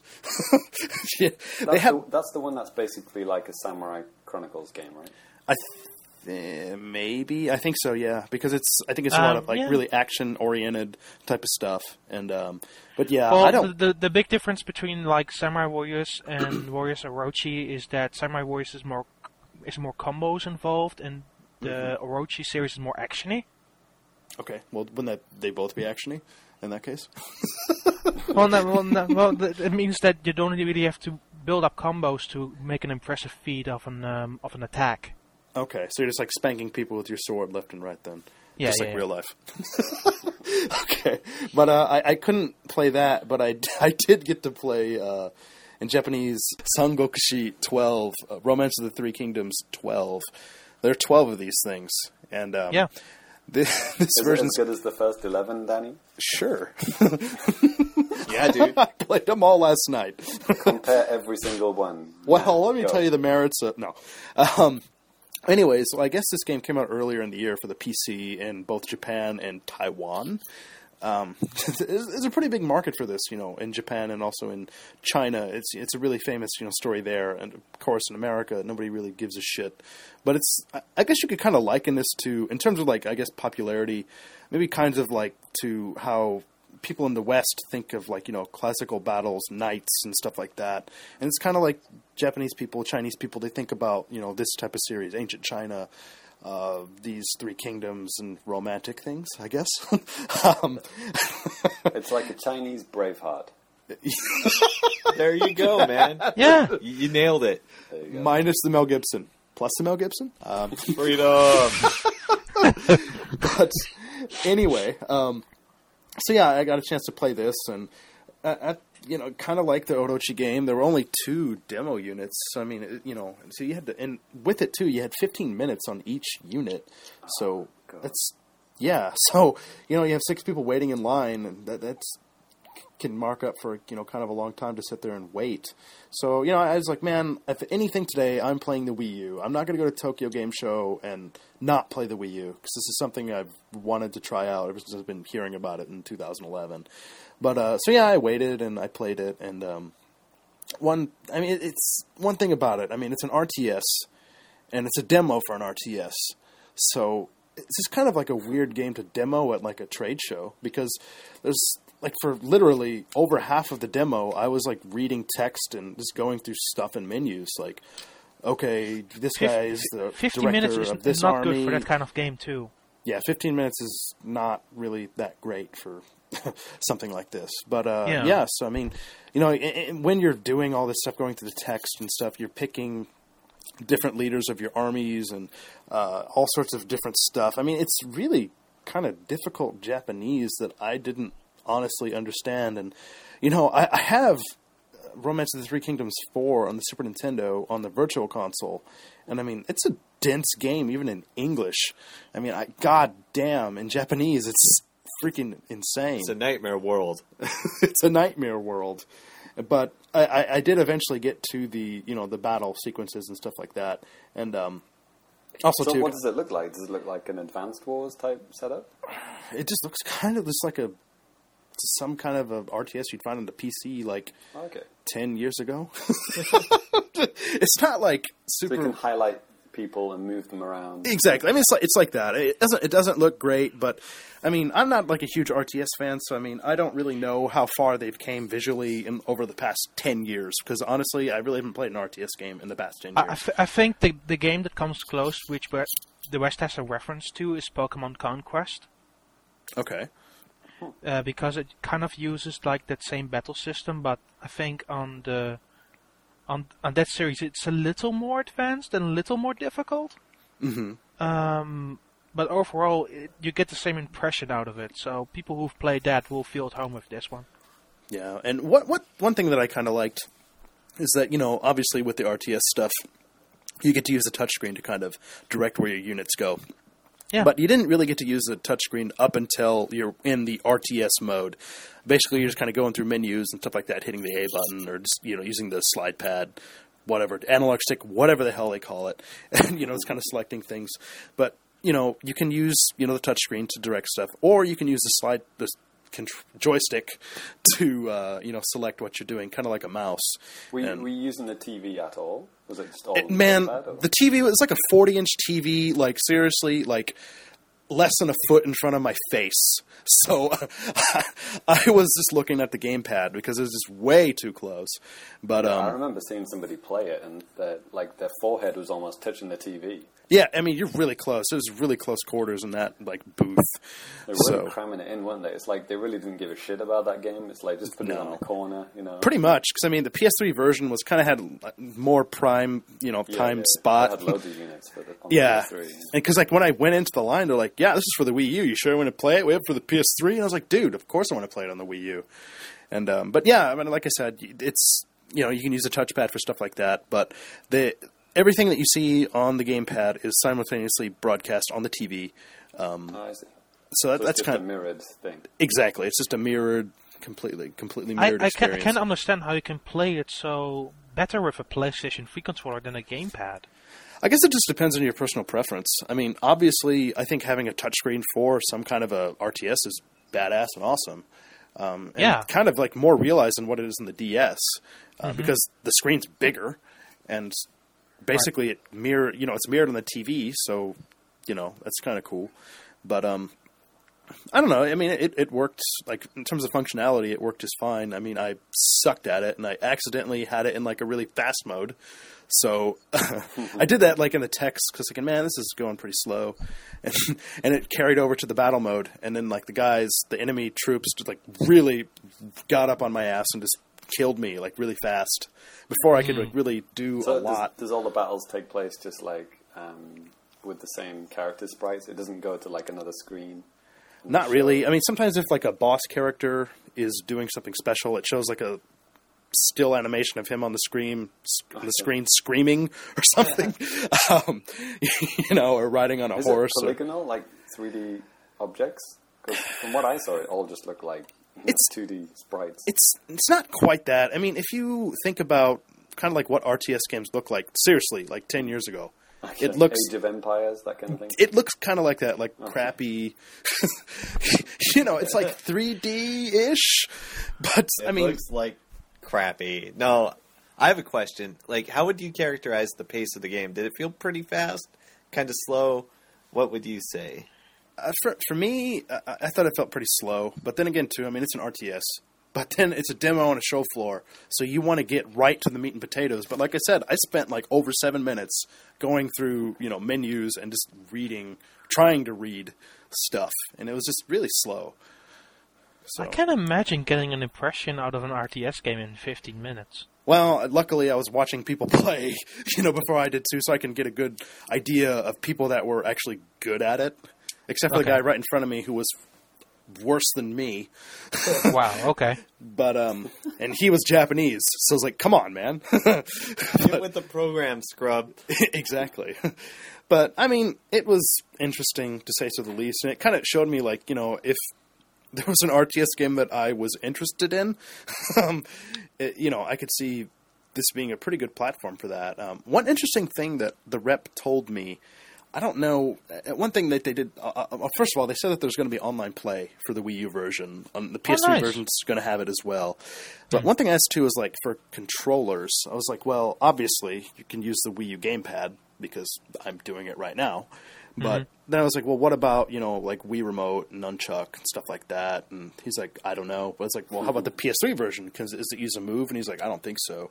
So that kind of leads me to believe that you know, hey, there's no like pointer controls or um, anything like that Oh, in the Pro game. controller? But then another interesting thing that they said too, I was like, well, what about if I want to play with you know just the Wii U Pro controller? And he's like, the guy who told me, he's like, yeah, I think you can probably do that. So I was like, okay. 'Cause, I mean, and then the thing that they said too is like, you know, hey, we're not Nintendo, so I mean, we can't like, you know, we're not like the you know, uh, we can't tell you, you know, 100% one way or the, one way or the other. The, you know, and that's that's fine. I understand. They're just, you know, staff. They're just working on the show floor. So hey, but you know, some people are more uh, informed or interested than others. But um, True yeah. Well, I, I think if you're really dedicated to Japanese games and you're going out for, for example, that Monster Hunter pack um, with the Pro controller included, that you might want to look into more games that utilize that controller too. Yeah, but I mean, with this game, I mean, you can do everything on the gamepad better than what you can yeah, on just the regular of controller. course, of course. But there are people that like that option. Exactly. I mean, shit. Like when I got Resident Evil 4 on the Wii, I had a friend that played through it with the classic controller. and I kept like telling him, I was like, "What are you doing, man? We we played this on the GameCube together. Why are you doing this?" He's like, "I like it better, man." I was like, "Dude, you're but crazy." Well, let's be honest. I played GoldenEye with that classic con- pro- t- controller Pro too, so I'm not gonna lie. Okay. Okay, so I think that about wraps up TGS, right? Yeah. Overall, I think it was a pretty good show. It was a hell of a lot better than last year. I mean, getting to play the Wii U, that was pretty cool. Loads of 3DS games. I got to play Theatrhythm last year, and that was great. Well, you, I think you had a better better local conference than mine because we barely had any 3DS stuff during Gamescom. I Yeah, think I I, mean- I think I just, play, just played three, no four, no four, five Wii U games, no six even, six Wii U games, and then two 3DS games. That was about it for me. Hmm. EX Troopers was a nice surprise, and mm-hmm. uh, Cross Zone was also very good. So, yeah. Very, very EX, positive. EX Troopers. Then he told me before, like mm-hmm. recording about it, and I was like, "I need this more. Stop telling me about it." Yeah, and thankfully, well, you have a Japanese 3DS, so you can. Yeah. Okay, guys, let's wrap this show up.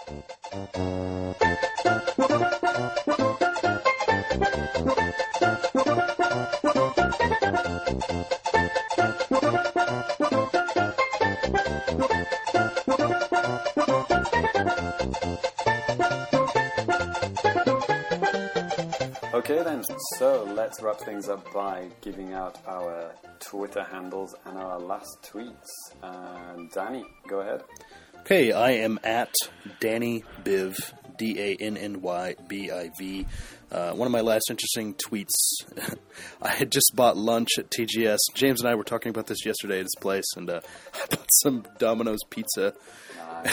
And I put a, a pic up on uh, on Twitter, and that was That's the that first was year they've had it. So yeah. I, I haven't had Domino's pizza in God knows how long, so that was awesome.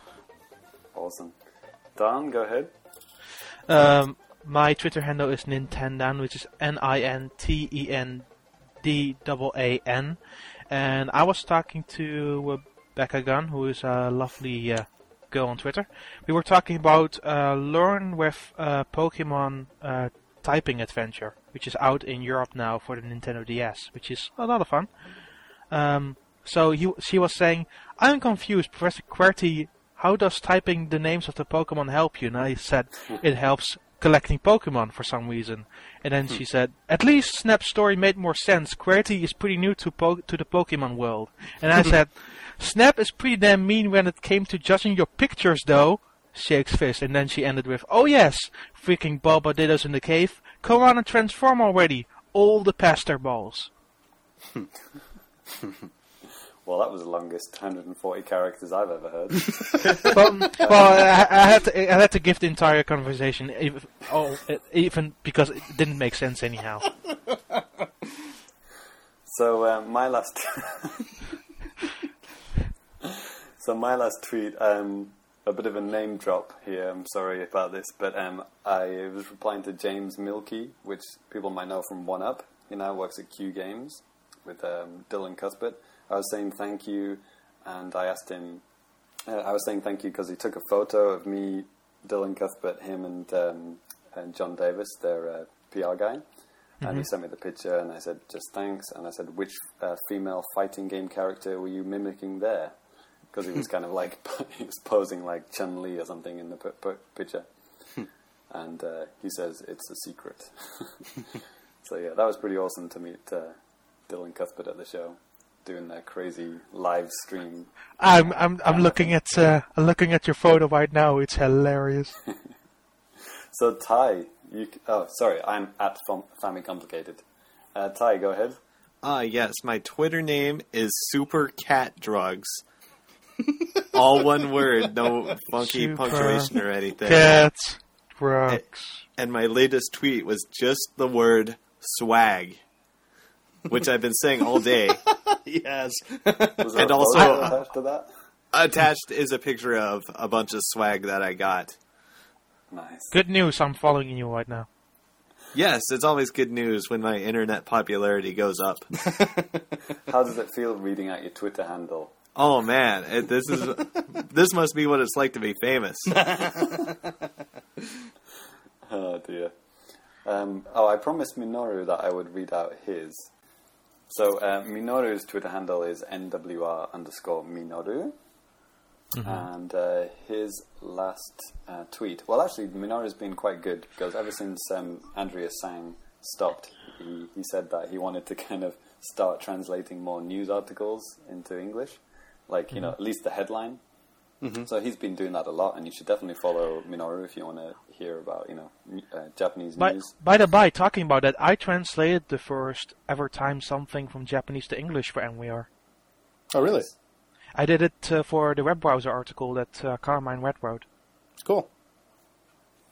So I used for the first time something I could understand pretty fairly okay to give something back to the audience. Um, one of Minoru's tweets is a, re- a reply to Danny's pizza, saying it looks like you're in the US. Yes. Kind of. He's got, a, I think, he had a bottle of Coke and a Domino's pizza, and it's like Two yeah, I'm pieces, damn it. at Tokyo Game Show. That's how we Um, do. Well, what, what, what- you know, talking to, going back to about that because this is where uh, Minoru turns in, and then um, she tur- um, Carmine turned to the rest of the crew saying, "Is this well translated?" And Minoru said, "Yep." No, um, no false information. It was like, yes, I did something right in Japanese. Yay uh, me! Let's see here. Minoru's got a, quite an interesting tweet. It's not really game related, but it looks like he's making his own mochi by peeling edamame, which is soybeans, and ground, grounding them. And he's got a picture of it, which is uh, pretty crazy. But um, he also translated a news article here. It said Sega's new IP, Demon Tribe, is coming to Wii U, PSP, and Vita. Weird combination. And Yeah, he 'cause he and he also translated that EX Trooper's going to get a demo for PlayStation 3 and 3DS, which makes me very happy. Cool. There you go. Okay, sorry we we couldn't get to listen listener mail this episode, but as you're probably looking at your uh, uh, music player device right now, it's already quite a long episode, so we'll have to stop it here. I like how you say non-specific music player device. Yeah, like saying say most but people most people will not have an iPod Touch. Like, are you listening to this on your Zune? Well, I know that's definitely not true. I'm, I'm I'm listening on my Nokia N-Gage. I'm listening to this on my Samsung phone. Woo. Um, so yeah, one more thing, if I can just do a little uh, Columbo moment there. oh, okay. There's one more thing. I just got a, a message. Um, so this is a, a megaton or a negative megaton. A Oh. megaton. um, so this is actually going to be my last Famicast as as as a host because I'm Oh. actually leaving uh, Nintendo World Report this month. Uh, September will be my last month on staff, and uh, the Famicast reign, so to speak, will pass over to Danny, who will be the new Famicast overlord from now on. Woo. And um, I do hope to come back as you know, like a, an occasional contributor, you know, like Matt does from time to time. But um, yeah, I can't promise anything. And the reason being that um, I'm going to start uh, uh, education again. I'm going to be starting a master's course, uh, re-educating myself, and uh, I just unfortunately won't have any time for uh, Nintendo World Report, unfortunately, because you know uh, even though we only do the Famicast once a month, you know, there is a lot of planning and thought that goes into it. So all of that will be passed on to Danny. Oh, God. and I know he's going to do a good job. You know, he Danny already edits the show and you know contributes so much. You know, so it's I'm sure it'll be a very smooth transition, Hey, I will help. and Dan will help. Yeah. So you know, who knows? We might even have some staffers coming over to Japan in the future. Um, I won't say anything because it's not finalized yet, but you know, who knows? We might have a new Japan correspondent. That'd be cool. But yeah, it's been uh, awesome working at Nintendo World Report. This was actually my seventh TGS this year. Uh, Actually, my sixth with the site. So, and I'm glad it kind of went out on a good one. Um, it would have been depressing if it was if last year was the uh, the last TGS I went to. Because yeah, I don't think I'll be able to go to those kind of events and things like that. So this will probably be my last one for a while. You know, I do hope to, you know, maybe go again sometime down the line. But you know, I can't really plan that kind of thing right now. Public Day. It's going to be fun. yeah. So, So um, yeah, I do. Maybe next episode, I do hope to come back for at least a little segment. Um, I don't know how much time I'm going to have, but uh, yes, I'll say my final goodbyes maybe next episode. But um, I will not be hosting. Danny will be the host the next episode. You should So- be afraid. So with expect that, nothing. Yeah. So with that, that wraps up this epic TGS show, and I'd like to thank Danny as always. No problem. Who is no longer Captain eShop. He is Captain Famicast. Woo! And uh, Daan, thank you very much for contributing this episode. Thank you very much. But Um, am I now? And Ty, uh, the last couple of segments, thank you very much. Oh, my pleasure. Been cool having you on. And uh, yeah, Yes, it has. No, you're not answering my question. What am I? What am I now? Captain eShop, man. that's uh, yeah, that's that's Danny's call now. We can, there can be there can be there can be two captains. That's silly. I'm not the captain anymore. I'm like the private. but but, Go you, but you but you are captain of the Famicast now, so it can't be I a am captain, Captain of eShop. America. Can I be the rear admiral? Yeah, that's okay. Okay, let's just fade out while you're arguing. Potato, potato. Okay, Oh, come on. thank you for listening. Uh, it has been a pleasure. Until next time, Family Crew out. Bye. Peace. Blowing